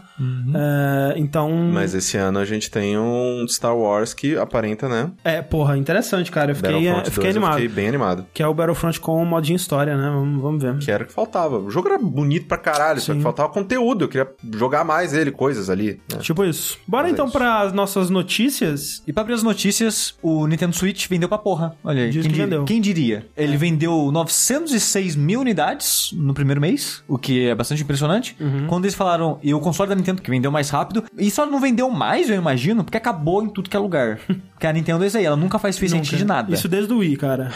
Não é tudo que ela faz cara. acaba. Não, não, não, Tudo, não é aprende, cara. Não aprende com a Apple, velho. Mas eu não sei, cara. A essa, a essa altura ela deve achar que isso é bom, sabe? Essa coisa de tipo, meu Deus, a gente não consegue, tá todo mundo tão querendo e ninguém consegue Mas comprar. será? Será que, tipo... Então, eu não sei. Porque uma das coisas que é mais importante é conseguir o dinheiro de quem tá com fogo no cu. Porque essa pessoa amanhã ela vai acordar, ela vai pensar melhor sobre a vida e vai falar...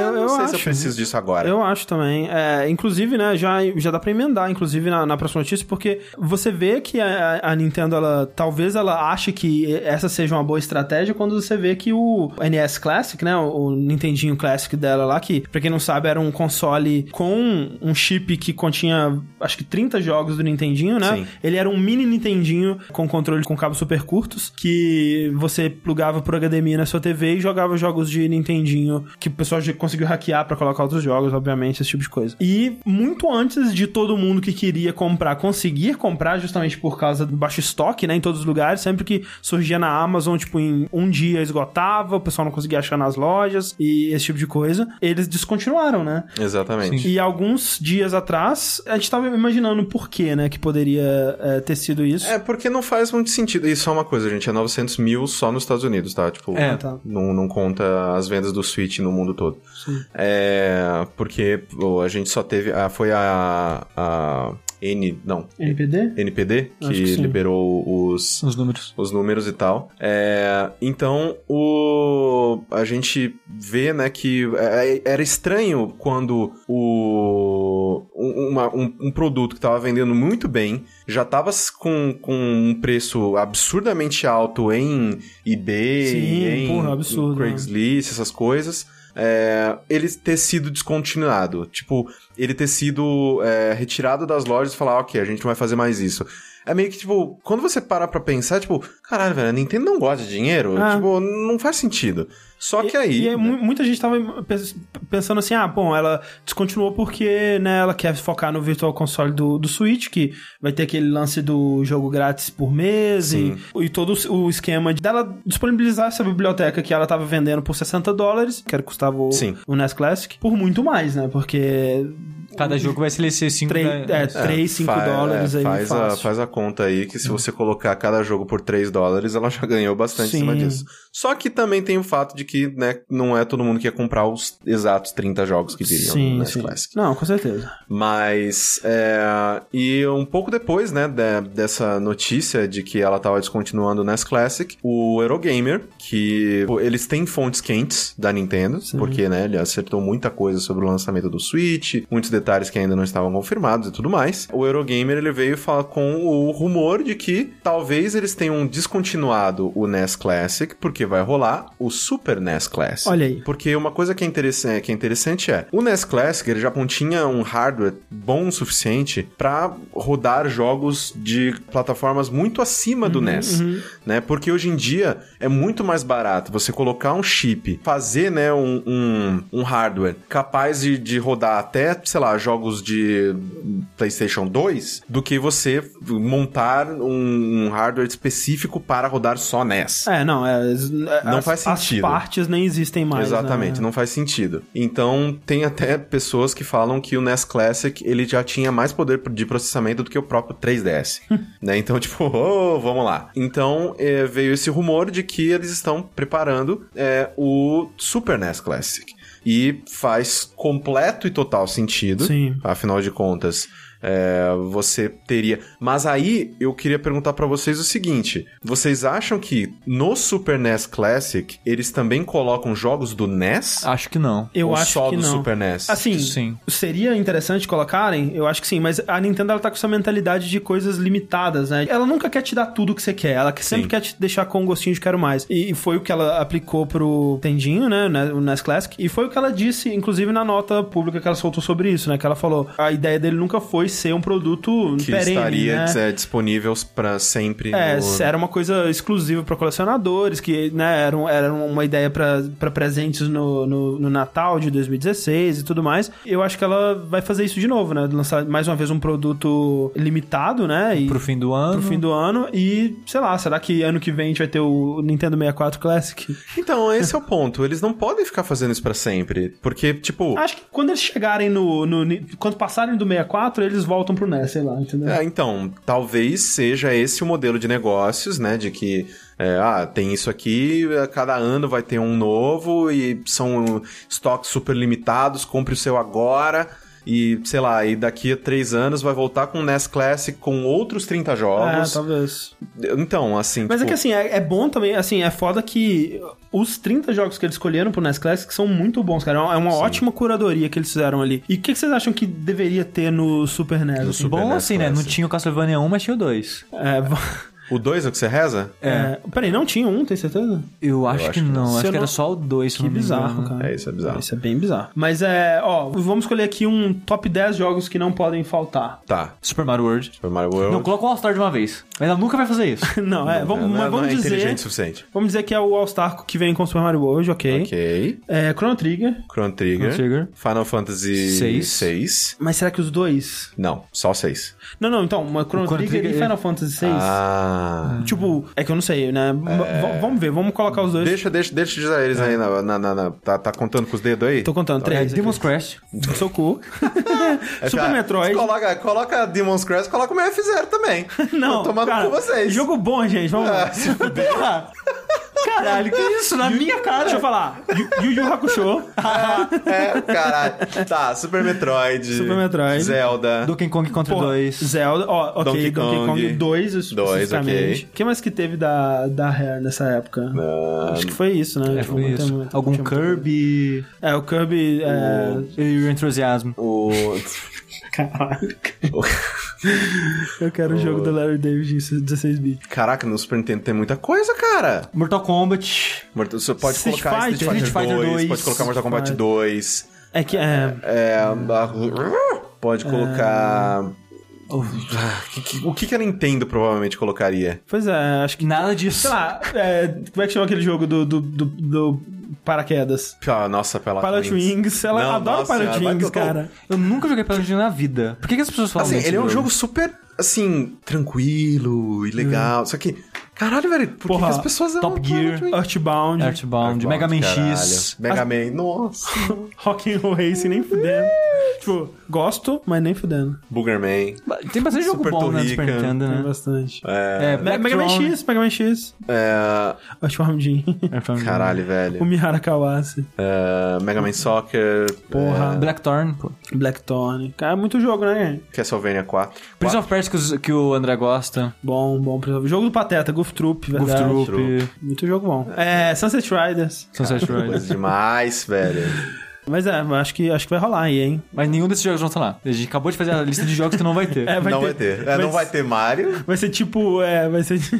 vai ser o quê? Vai ser. Super Mario RPG. Super Mario. Ó, Super Mario RPG é bom, hein? Vai ser Sonic 4, né? Mas será que... Acho que nenhum RPG assim eles colocam, cara. Não, acho que Pra sim. ser gigantão. Final Fantasy eles colocaram no NES. Ah, colocaram? Sim. Colocaram. Acho que o- o, o primeiro?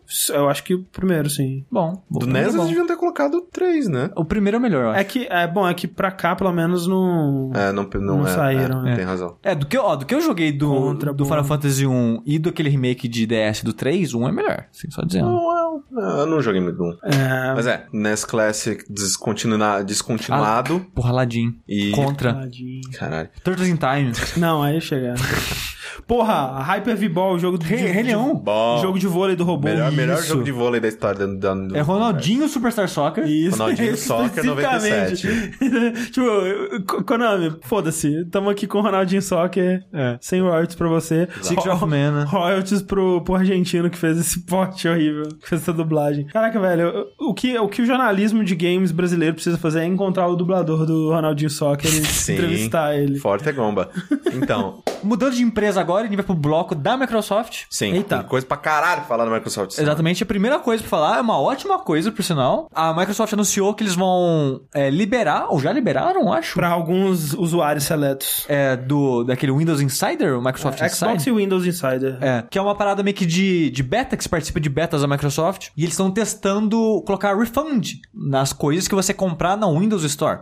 Tanto no, no- pelo Windows 10 ou pelo Xbox One. E é uma ótima coisa se ter, sabe? Porque Sim. no PlayStation, a Sony não tem isso ainda. Não, na verdade, em console ninguém tem isso, né? É. Tipo, você tem atualmente com o Steam, que é a, é a melhor versão desse serviço. É, a Origin tem também. A Origin tem, só que é, é com jogos da EA e alguns jogos de third party só. Exato. E o Steam, ele é a melhor versão porque é com todos os jogos e, tipo, DLC e a porra toda.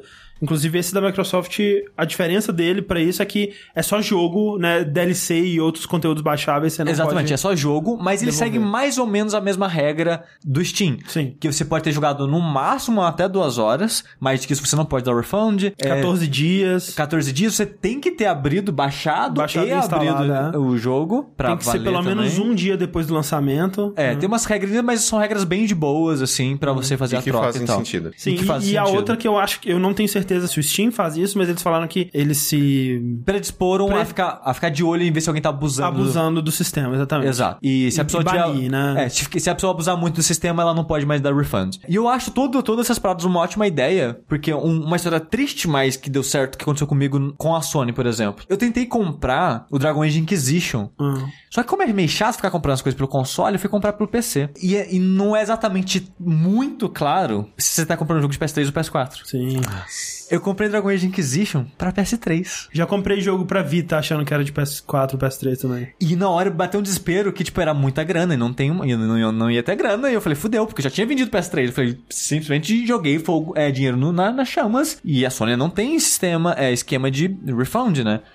Mandei um e-mail implorando pros caras, pelo amor de Deus, eu comprei Socorro. errado, eu não tenho console, me ajuda, não sei o que lá. Aí levaram uns dias, eles responderam, falaram, ah, mas como é a sua primeira vez, você já comprou tanta coisa com a gente, a gente vai quebrar o galho. Tipo, a gente tá te fazendo um super favor, Exa- cara. Exato. Que isso não se repita, seu bosta. Não, mas foi assim que eu me senti, sabe? Que eu estivesse Sim. dando bronca em mim. Falando, não, olha só, hein? Você fez merda, mas a gente vai te ajudar aqui. Eu, fiz, eu fiz merda? Fiz, mas podia ser mais fácil esse retorno, sabe? Sim. Felizmente deu certo, eles retornaram o dinheiro e eu comprei o 4 ou eles deram 4 direto. Eu não lembro como é que foi a troca exata. De qualquer forma, consegui o Dragon Age Inquisition pra PS4. Mas eu acho que isso é algo que devia ter mais facilitado pra todo mundo, sabe? Porque eu imagino que isso é algo que acontece com frequência, sabe? Sim, de modo geral, a gente, né, tinha muito medo disso ser abusado pra caralho quando começou no Steam. E tem de- desenvolvedores que foram afetados negativamente por isso e tal. Mas até, tipo, eu tava ouvindo o Bombcast, que tem o pessoal da, da- do Campo Santo lá, que fizeram Firewatch, né? Firewatch é um jogo que ele tá muito dentro do tipo de jogo que poderia ser abusado por isso, né? Que é um jogo que você consegue terminar antes do prazo pra você poder devolver. É um jogo que, né, as pessoas têm muito daquela, daquelas controvérsias de, de Walking Simulator, essas porra aí. Sim. Então, é, eles mesmo disseram que não foram afetados e, pelo contrário, eles gostam do sistema porque quando tiveram que rolar refunds, por qualquer motivo que for, que, que tenha sido, eles não precisavam se envolver nesse processo, né? Não, não precisava dedicar o tempo deles ou envolver operadores de cartão de crédito no meio e tal. Tipo, o Steam cuida de tudo, sabe? Meio, de uma forma meio automática, assim. E, e todo mundo, né, sai satisfeito. Porque, por exemplo, nesse caso do sushi, um ser humano teve que ir lá e responder o e-mail e cuidar da paradinha pra ele, né? Sim, não tinha um apertar sistema os botões automatizado. ali é. e falar, ó, esse dinheiro que veio pra cá, vai pra lá. Isso é muito mais chato e demorado pra todo mundo, então... Né? Exato. Tipo, é, as pessoas que cuidam disso hoje em dia ainda vão estar envolvidas nisso. E eu acho, André, que envolve mais de uma pessoa até. Porque como eles não têm oficialmente um meio de dar, cuidar de refunds, tipo, o cara que cuida do suporte teve que passar pra Ah, alguém é. e, e, tipo, foi uma cadeia de pessoas provavelmente, sabe? Então, isso diminuiria pra uma pessoa específica pra lidar pra casos mais difíceis e o sistema lida com os mais básicos, Uhum. sabe? E eu acho que seria muito mais fácil isso pra todo mundo de modo geral. E eu espero que a Microsoft fazer isso, faça a Sony, putz, a concorrente fez, vamos fazer isso também. É, cara, tem que empurrar todo mundo a, né, dar, garantir. Cara, é o mínimo, vai. É. É. merda, velho. Né, lá, lá fora, sempre me pareceu pelas histórias muito mais simples de você devolver qualquer coisa que você tenha comprado e não gostado ou se arrependido, né? E trocar num, num, num prazo rápido, né? Pra não dar muito tempo da pessoa abusar também. Você até compra com mais tranquilidade, sabe? Às vezes você vai por conta disso, né? E a gente sabe, já discutiu muitas vezes aqui também, que é um problema que todos os jogos não tenham demo ou não tenham, né? Uma, uma, forma de você jogar eles. Até no PC é é muito útil isso pra você saber se ele roda no seu computador, Sim, né? é, Sim. tipo, como eu passei anos em notebook, cara, me desculpe, mas eu direto baixava o pirata pra ver se Não, rodava. muitas vezes Por- também. é. Porque antes do Steam ter o Refund, cara, eu comprei muitos jogos que não rodavam no PC e ficava frustrado, sabe? Sim. É, então é, é até uma forma de incentivar pessoas que, né, ficariam mais é, ressabiadas de dar uma chance pra um jogo de, de dar essa chance. Então, É muito bom que isso esteja chegando pra, pra um console e tomara que a Sony corra atrás aí também. Nintendo, né? Ni- Nintendo, eu duvido que ela vá fazer qualquer coisa. Mas. Entendo, cara, meu Deus. É, eu, fico, eu torço pra que a Sony faça o mesmo também. E na nossa segunda notícia aqui da, da Microsoft foi o anúncio, né, das specs do Xbox Scorpio. Esse né, porque- monstro. é, que foi ah, de uma forma muito interessante, né? Que não foi a Microsoft fazendo um stream, não foi um, um evento pra imprensa, não Fogos foi. de artifício. É, foi simplesmente a Digital Foundry, né, que é um braço da Eurogamer, que, né, faz é, análises técnicas de jogos, vê como que tá a performance do jogo, compara a performance entre plataformas diferentes. Ela tem feito até coisas interessantes de pegar jogos antigos, né, tipo Shenmue e outros jogos clássicos e ver como que eles funcionavam, como é que eles resolviam os, os problemas técnicos deles e tal. É, é um canal muito interessante, tá ficando cada vez mais é, interessante, mesmo que se você não goste muito de toda essa parte técnica que eu mesmo não me interesso tanto assim, né? Eu já falei várias vezes aqui que eu não me importo muito com frame rate em si, mas é muito legal o que eles fazem, cara, é um trabalho muito bem feito. E, bem, na semana passada houve o review de todos os specs, né? Uhum. Tipo, dos specs finais Isso. do que virá a ser o Scorpio. E é realmente O impressionante. que, que é esse Scorpio, Corrine?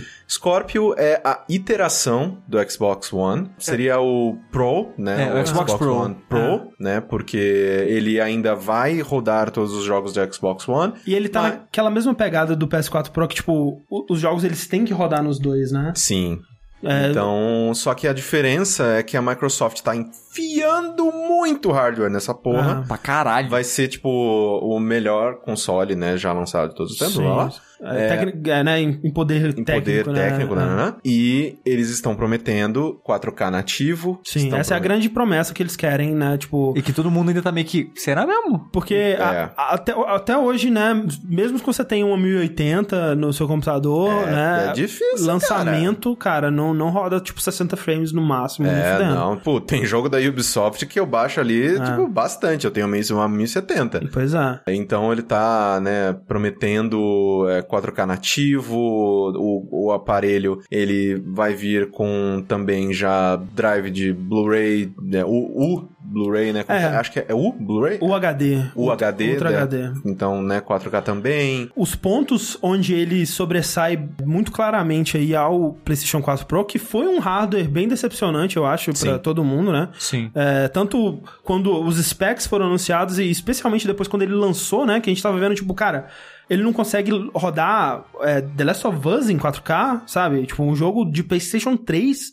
ele, ó, ele tá rodando pior do que no PS4? Caralho, como assim, sabe? É, E foi depois bem... saiu o patch e é, tal, sim, mas... é, o, o, o problema do PlayStation do PS Pro é que teve muito, é, muitos problemas, assim, muitos, Sim. muitos soluços, muitas coisas assim que não é possível que isso não funcione bem. Assim, e eu, assim, na minha opinião, a Microsoft ela foi muito inteligente em esperar, Ah, sim. Em falar, não, vai lá, tipo, pula uma piscina primeiro. Porque a impressão que dá é do PS4 Pro é que foi bem corrido, assim, sabe? E eles correram por conta do PSVR. Sim, Não sim, foi também. nenhuma questão de tipo, ah, não, vamos oferecer uma plataforma muito mais poderosa para os desenvolvedores é, trabalharem. Não! É que tem um. é, eles tinham. É que é foda, né? Quando você vai fazer uma coisa dessas, você tem que conseguir encontrar um equilíbrio muito bom entre o que você tá oferecendo e o preço que você quer cobrar também, Sim. né? Então. É, e a Sony ela não queria cobrar muito caro, né? Tem esse É. negócio também no, do Pro. E eu acho que isso vai ser também uma coisa do Scorpio, sabe? Que eu é acho uma que. coisa que é bem interessante, assim, porque, tipo, eles têm duas opções, né? Então tá todo mundo meio que falando, tipo, ah, 500 dólares, 500 dólares, 500 dólares. Tipo, que já é 100 dólares mais caro do que um PlayStation 4 Pro. Sim. E 200 a mais do que um PS4 normal, um Um Xbox Xbox One normal. One normal. É. Caro. Sim, bem E um, caro. e um que- PC de 500 dólares. Então, eles eh, fizeram vídeos depois, eu assisti vários desses vídeos, que com 500 dólares você compra um PC legal, mas ainda não tão bom quanto um, um, um, Sim. um Scorpio. Exato. Então ainda vale mais a pena um Scorpio. Só que, cara, se a Microsoft quiser dar o louco e essa é a nossa última tentativa e vambora, eles engolem esses, esses 100 Eles dólares. Podem, eu acho. Eles é. podem, eles têm tamanho pra isso. É, cara, porra, se o Scorpio lançar no preço do, do PS4 Pro, Acabou, fudeu. acabou Pro, Não, acabou Pro, acabou Pro. Assim, tipo, a pessoa, se ela vai comprar um PlayStation 4, ela vai comprar pelos exclusivos e É. É. não tem motivo pra comprar um Pro, compra um normal. É, é aquela coisa, né? Ainda não dá pra dizer que, tipo, ah, virou o jogo, venceu a geração, ou seja lá o que vencer a geração significa, né? É vender mais, então o Wii venceu a geração passada, né? Exato. É, mas o que.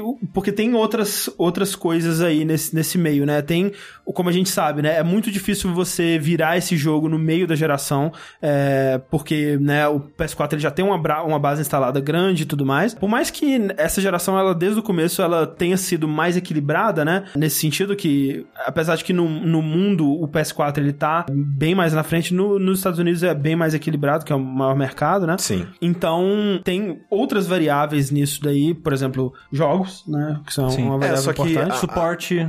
Exato, e só que pra mim o que é interessante é que talvez com o, o Scorpio a Microsoft consiga fazer uma coisa que a- hoje em dia é o, o- hoje em dia quando você fala ah, o meu jogo vai estar no console, primeiro lugar que você pensa é vai estar no PlayStation 4. Sim. O Xbox One é opcional. Assim como o Xbox 360 era na geração passada. Exatamente, o Xbox 360 ele dominava, saía tudo Sim, pro sim. 360 e, aí, se melhor. pá, saía... Se passa aí é pro PlayStation É. 3. E, e, tipo, principalmente nesse começo de ano. que- Cara, esse começo de ano as pessoas esqueceram que a Xbox existia, né? Não, assim, de, um jeito que eu fiquei, cara, não é possível, velho. Eles estão ignorando 30 milhões de pessoas, Teve, cara. teve, tipo Halo Wars 2 recentemente, mais ou menos foi só isso, né? Eu acho.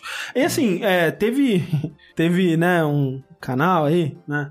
Que ficou muito puto com a notícia do, do UOL Jogos, né? Assim, eu não gosto daquela notícia do UOL Jogos, Eu nem lembro qual notícia. É, é uma notícia falando justamente isso, que o, o que o Xbox One precisa é de jogos, porque o PlayStation 4 tá mandando jogo atrás de jogo, jogo, jogo, jogo pra caralho, e o cadê jogo do Xbox? Mas, é, eu acho que é uma forma um tanto míope de olhar, porque os, os dois consoles passam por fases, né? Eu lembro, recentemente teve uma fase que tinha muito jogo maneiro e exclusivo saindo pro Xbox One, e o PlayStation 4, ué, cadê? Não vai ter jogo no final No final do ano passado, eu acho. Foi, acho que foi, é, Nossa, bem final do isso. ano passado foi, meu Deus do céu. e, e, né, no final do ano passado o pessoal tava também. Ah, PlayStation 4 já era, o Xbox vai virar. E tipo, cara, né, você tem que olhar um pouquinho mais de trás e ver uma, uma- a coisa de um pouco mais de distância antes de né, dizer que o- a parada tá morta, né, e, e acabou. Porque, né, faz muito sentido que o, a Microsoft não esteja lançando e, e a gente não saiba até o que, que vai ter esse ano pra, pra ela, né, porque não tem Halo anunciado, não tem Gears anunciado, não tem nem Forza, eu acho que anunciaram pra, pra esse ano. Assim, né? mas vai sair. É, A provavelmente. Forza, se não me engano, 7. Mas já tá anunciado? Assim, anunciado não, mas vai sair. imagina. Porque sai todo ano. Teria que ser o 7, Porque exato. sai, tipo, É.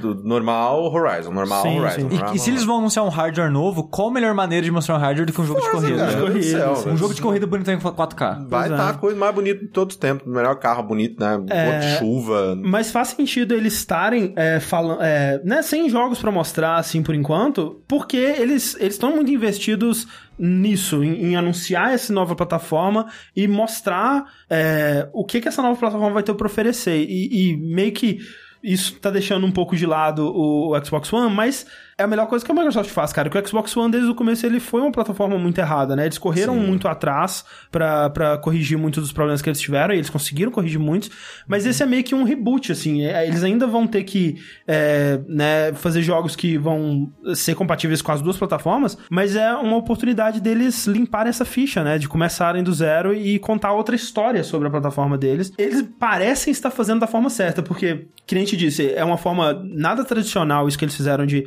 anunciar as specs pra um site específico, né? E, Que e- trabalha com isso? que trabalha, com, isso. e- specs. E, E, mas que é as- uma, é uma voz importante nisso, e é, né? e, na minha opinião, inteligente Sim. porque eles têm confiança nas specs que Exato, eles têm. Eles é. sabem que é um monstro. É, eles dão pra um, pra um pessoal que gera, que tá lá criticando, tá lá metendo pau quando a parada é mal feita e fala, ó, pode olhar isso aqui, isso Tipo, aqui, vocês vão é- sair impressionados. É, exatamente. É como se você. É meio que você pegar e colocar o, o seu produto na mão dos juízes mais. é, ferrenhos que ele teria, né? Que se você, Uhum. Exato. se o seu objetivo nesse início é mostrar, olha aqui, essas aqui são as specs, essas aqui são as, ah, tipo, faça uma análise técnica do que a gente tá te mostrando. você dá na mão de geralmente.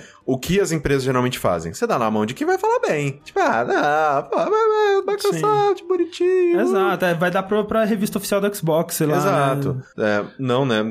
Dizendo que as pessoas que trabalham na revista oficial de Xbox vão cobrar, né? Tipo, ah, que bonitinho. É. Mas, né, você. Há a tendência, né, de você, tipo, é, é, pegar leve. Sim. Só que eles deram na mão do Digital Founder, que é um site que eles mostram por A mais B por que, que algo é Ah. bom e por que, que algo é ruim. Sim. Então, isso é ter muita confiança no hardware que você tá lançando. E é, e é inteligente também porque eles estão deixando a parte mais chata da parada, que eu pessoalmente não me interessa. Tipo, eu, eu vi o vídeo é, do cara da Digital Foundry falando a parada do, do, do Xbox, eu quase dormi, sabe? Porque é. É chato pra caralho. Ah, o- a parada, quer ver? O Project Scorpio tem oito cores x86 customizados com 2.3 GHz, 40 com- unidades computacionais customizadas a 1172 MHz, 12 GB de GDD. Calma, gente, não dorme não, cara. É só dando um exemplo. Porque eu não me interesso muito pelos números. É, é- é legal ver os números em comparação com outros números, né? Porque Aí você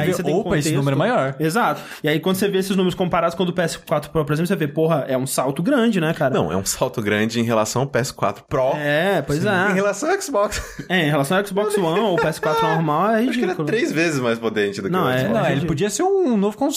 É. É, e isso é bom porque eles não vão falar sobre isso na E3, que é quando Tira é, é o momento frente. de falar de jogo, sabe?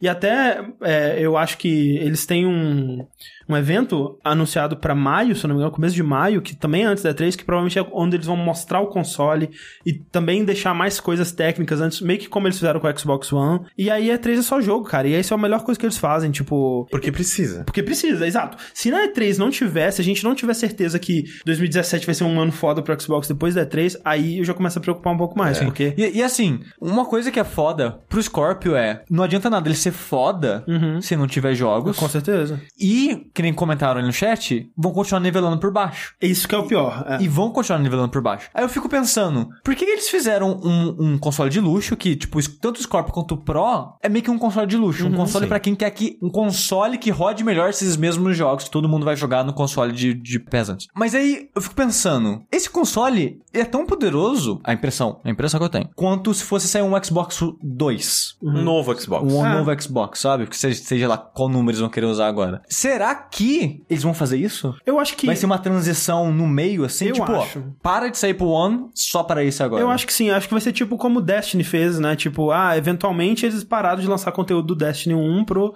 uh, gerações passadas.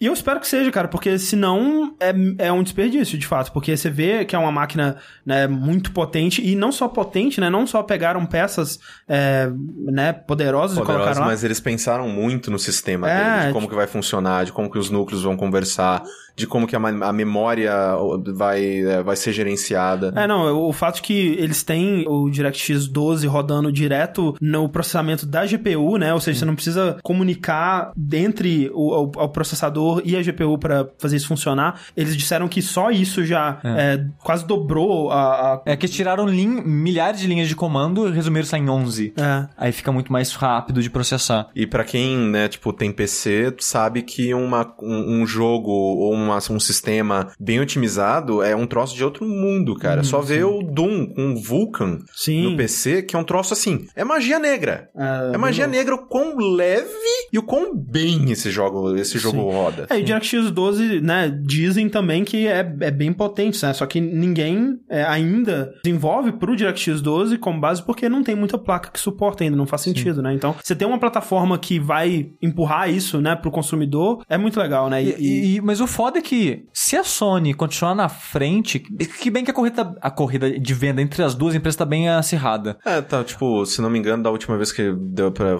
Foi, tava 55 da Sony, 37 de Xbox. Que não tá tão atrás assim. Não, não, isso Mas tá, tá na frente. nada, É. As vendas ainda tá pra Sony. Como que a Microsoft vai convencer as empresas a darem mais foco pra eles, pra produzir algo específico pro Scorpio, sabe? Sim. Isso é difícil de convencer. E, e é por isso que eu acho que o foco, e eu acho que eles sabem disso, tem que ser nos jogos exclusivos, né? Sim. É, e é foda, porque essa é uma geração que ela tá menos exclusiva, né?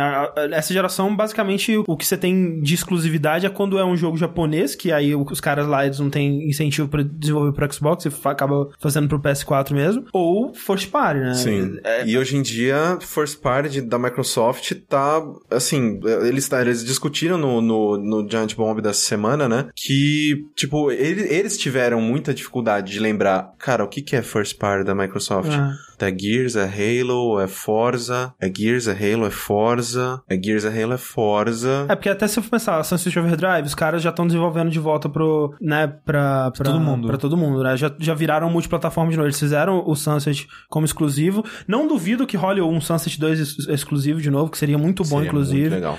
É, mas realmente eles não. Eles têm menos, né, estúdios, assim. O que, que é a Microsoft Studios hoje em dia, sabe? O que, que eles fazem? Eu não sei realmente se eles estão fazendo alguma coisa. Por exemplo. Aquele Fables foi cancelado, É, não, e o Crackdown estúdio- 3 sumiu. O estúdio basicamente fechou, né? Não é como se ele estivesse trabalhando em outra Mas coisa. gente tem um jogo de pirata da, da, da Rare. Jogo de pirata da Rare, Isso é parece verdade, É legal. muito jogar essa porra. Então, assim, eles podem, nesse momento, estar correndo atrás disso, a gente não sabe, eu espero que sim, porque, como o Suji disse, né, depender de third party, eu acho que vai dar errado. É, as third parties, elas vão querer desenvolver pro console mais vendido, e mais que isso, depender de third party significa nivelar por baixo, né? Ninguém vai fazer um, um, um jogo que vai usar todo o potencial do Xbox, se esse jogo tem que rodar no PS4 Pro e no PS4 normal e no Xbox One normal também. Então, esse que é o maior erro, né, de- desses consoles de... Maior erro não, né? O maior problema desses consoles de, de meio geração aí, que eles acabam ficando podados pelas circunstâncias deles É, mesmo. mas o que me deixa intrigado é isso que eu comentei de do pulo para a próxima geração, né? Como é que ele vai se dar agora que o Scorpion existe e é tão mais forte assim? Uhum. Será que eles vão ter um Scorpion 2 enquanto vai ser um PS5? Não sei, sabe?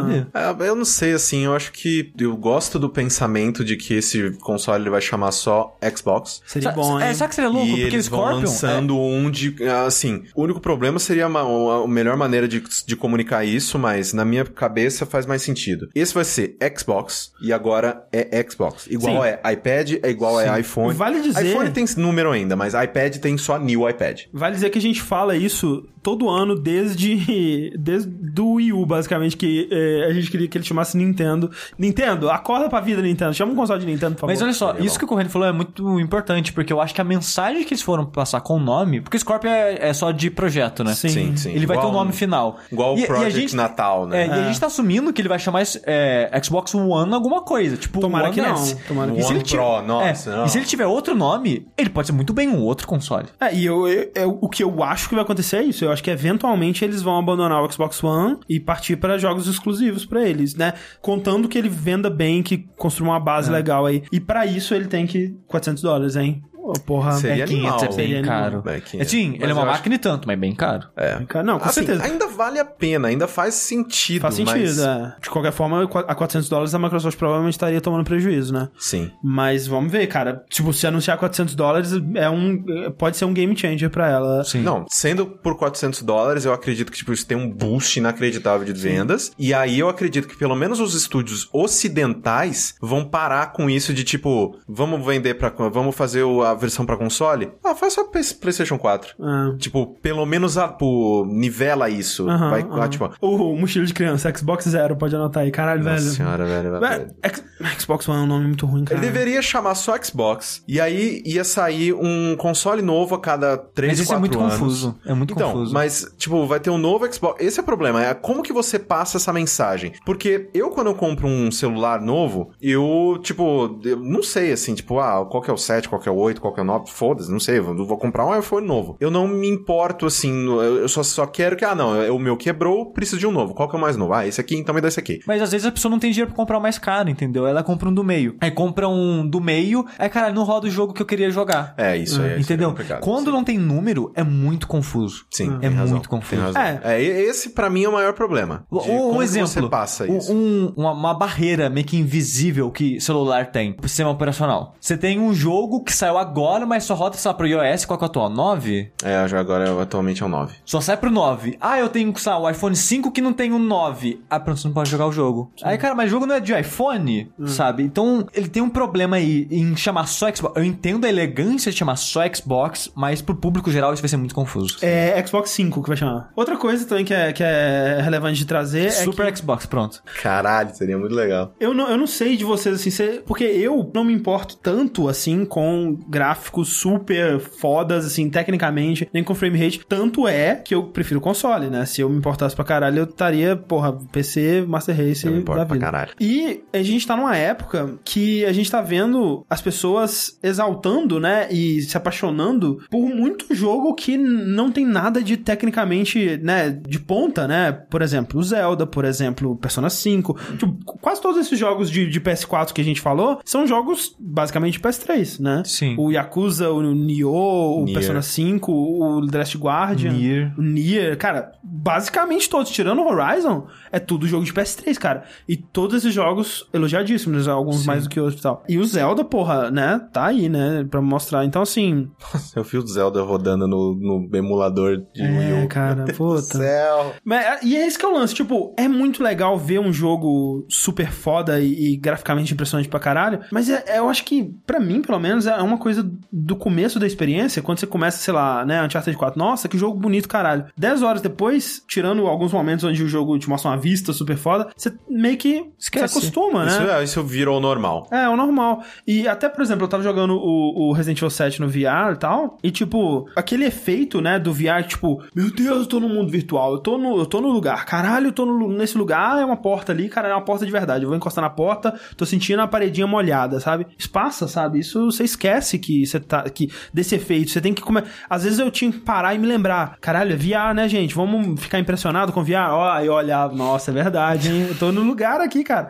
De repente você esquece e vira um jogo, sabe? E você não repara na, na- nessas maravilhas técnicas e o que fica é a experiência. Então, no fundo, eu só espero que a Microsoft tenha bons jogos pra mostrar aí, que eu acho que isso que é o que vai. É o que sempre influenciar. vale a pena. É o Sim, que sim. sempre faz diferença. Ainda mais que vai ser pra PC mesmo, então se tiver um PC já joga também. Sim, por- Isso Nossa também. senhora, eu important dar tudo exclusivo aí. Nossa É. senhora, faz exclusivo pra caralho, porque eu vou jogar no PC, eu vou ficar muito feliz. É isso aí. E É... VR, né? Ah, é. Eles anunciaram que provavelmente não vai ser no lançamento, ou a Vai. menos que eles anunciem em breve, né? Provavelmente vai rolar. Mas vai rolar. Eles já disseram que ele é VR ready. E outras coisas, né? Eles têm, eles têm algumas tecnologias que são meio que future proof aí. Ai, caralho, agora que eu parei pra pensar. Hum. Tem o Xbox One Original, Aham, tem o Xbox 360, aham, tem o Xbox One, aham. Xbox 4K. Poderia Dá ser. muito, cara. É o quarto Xbox, é 4K.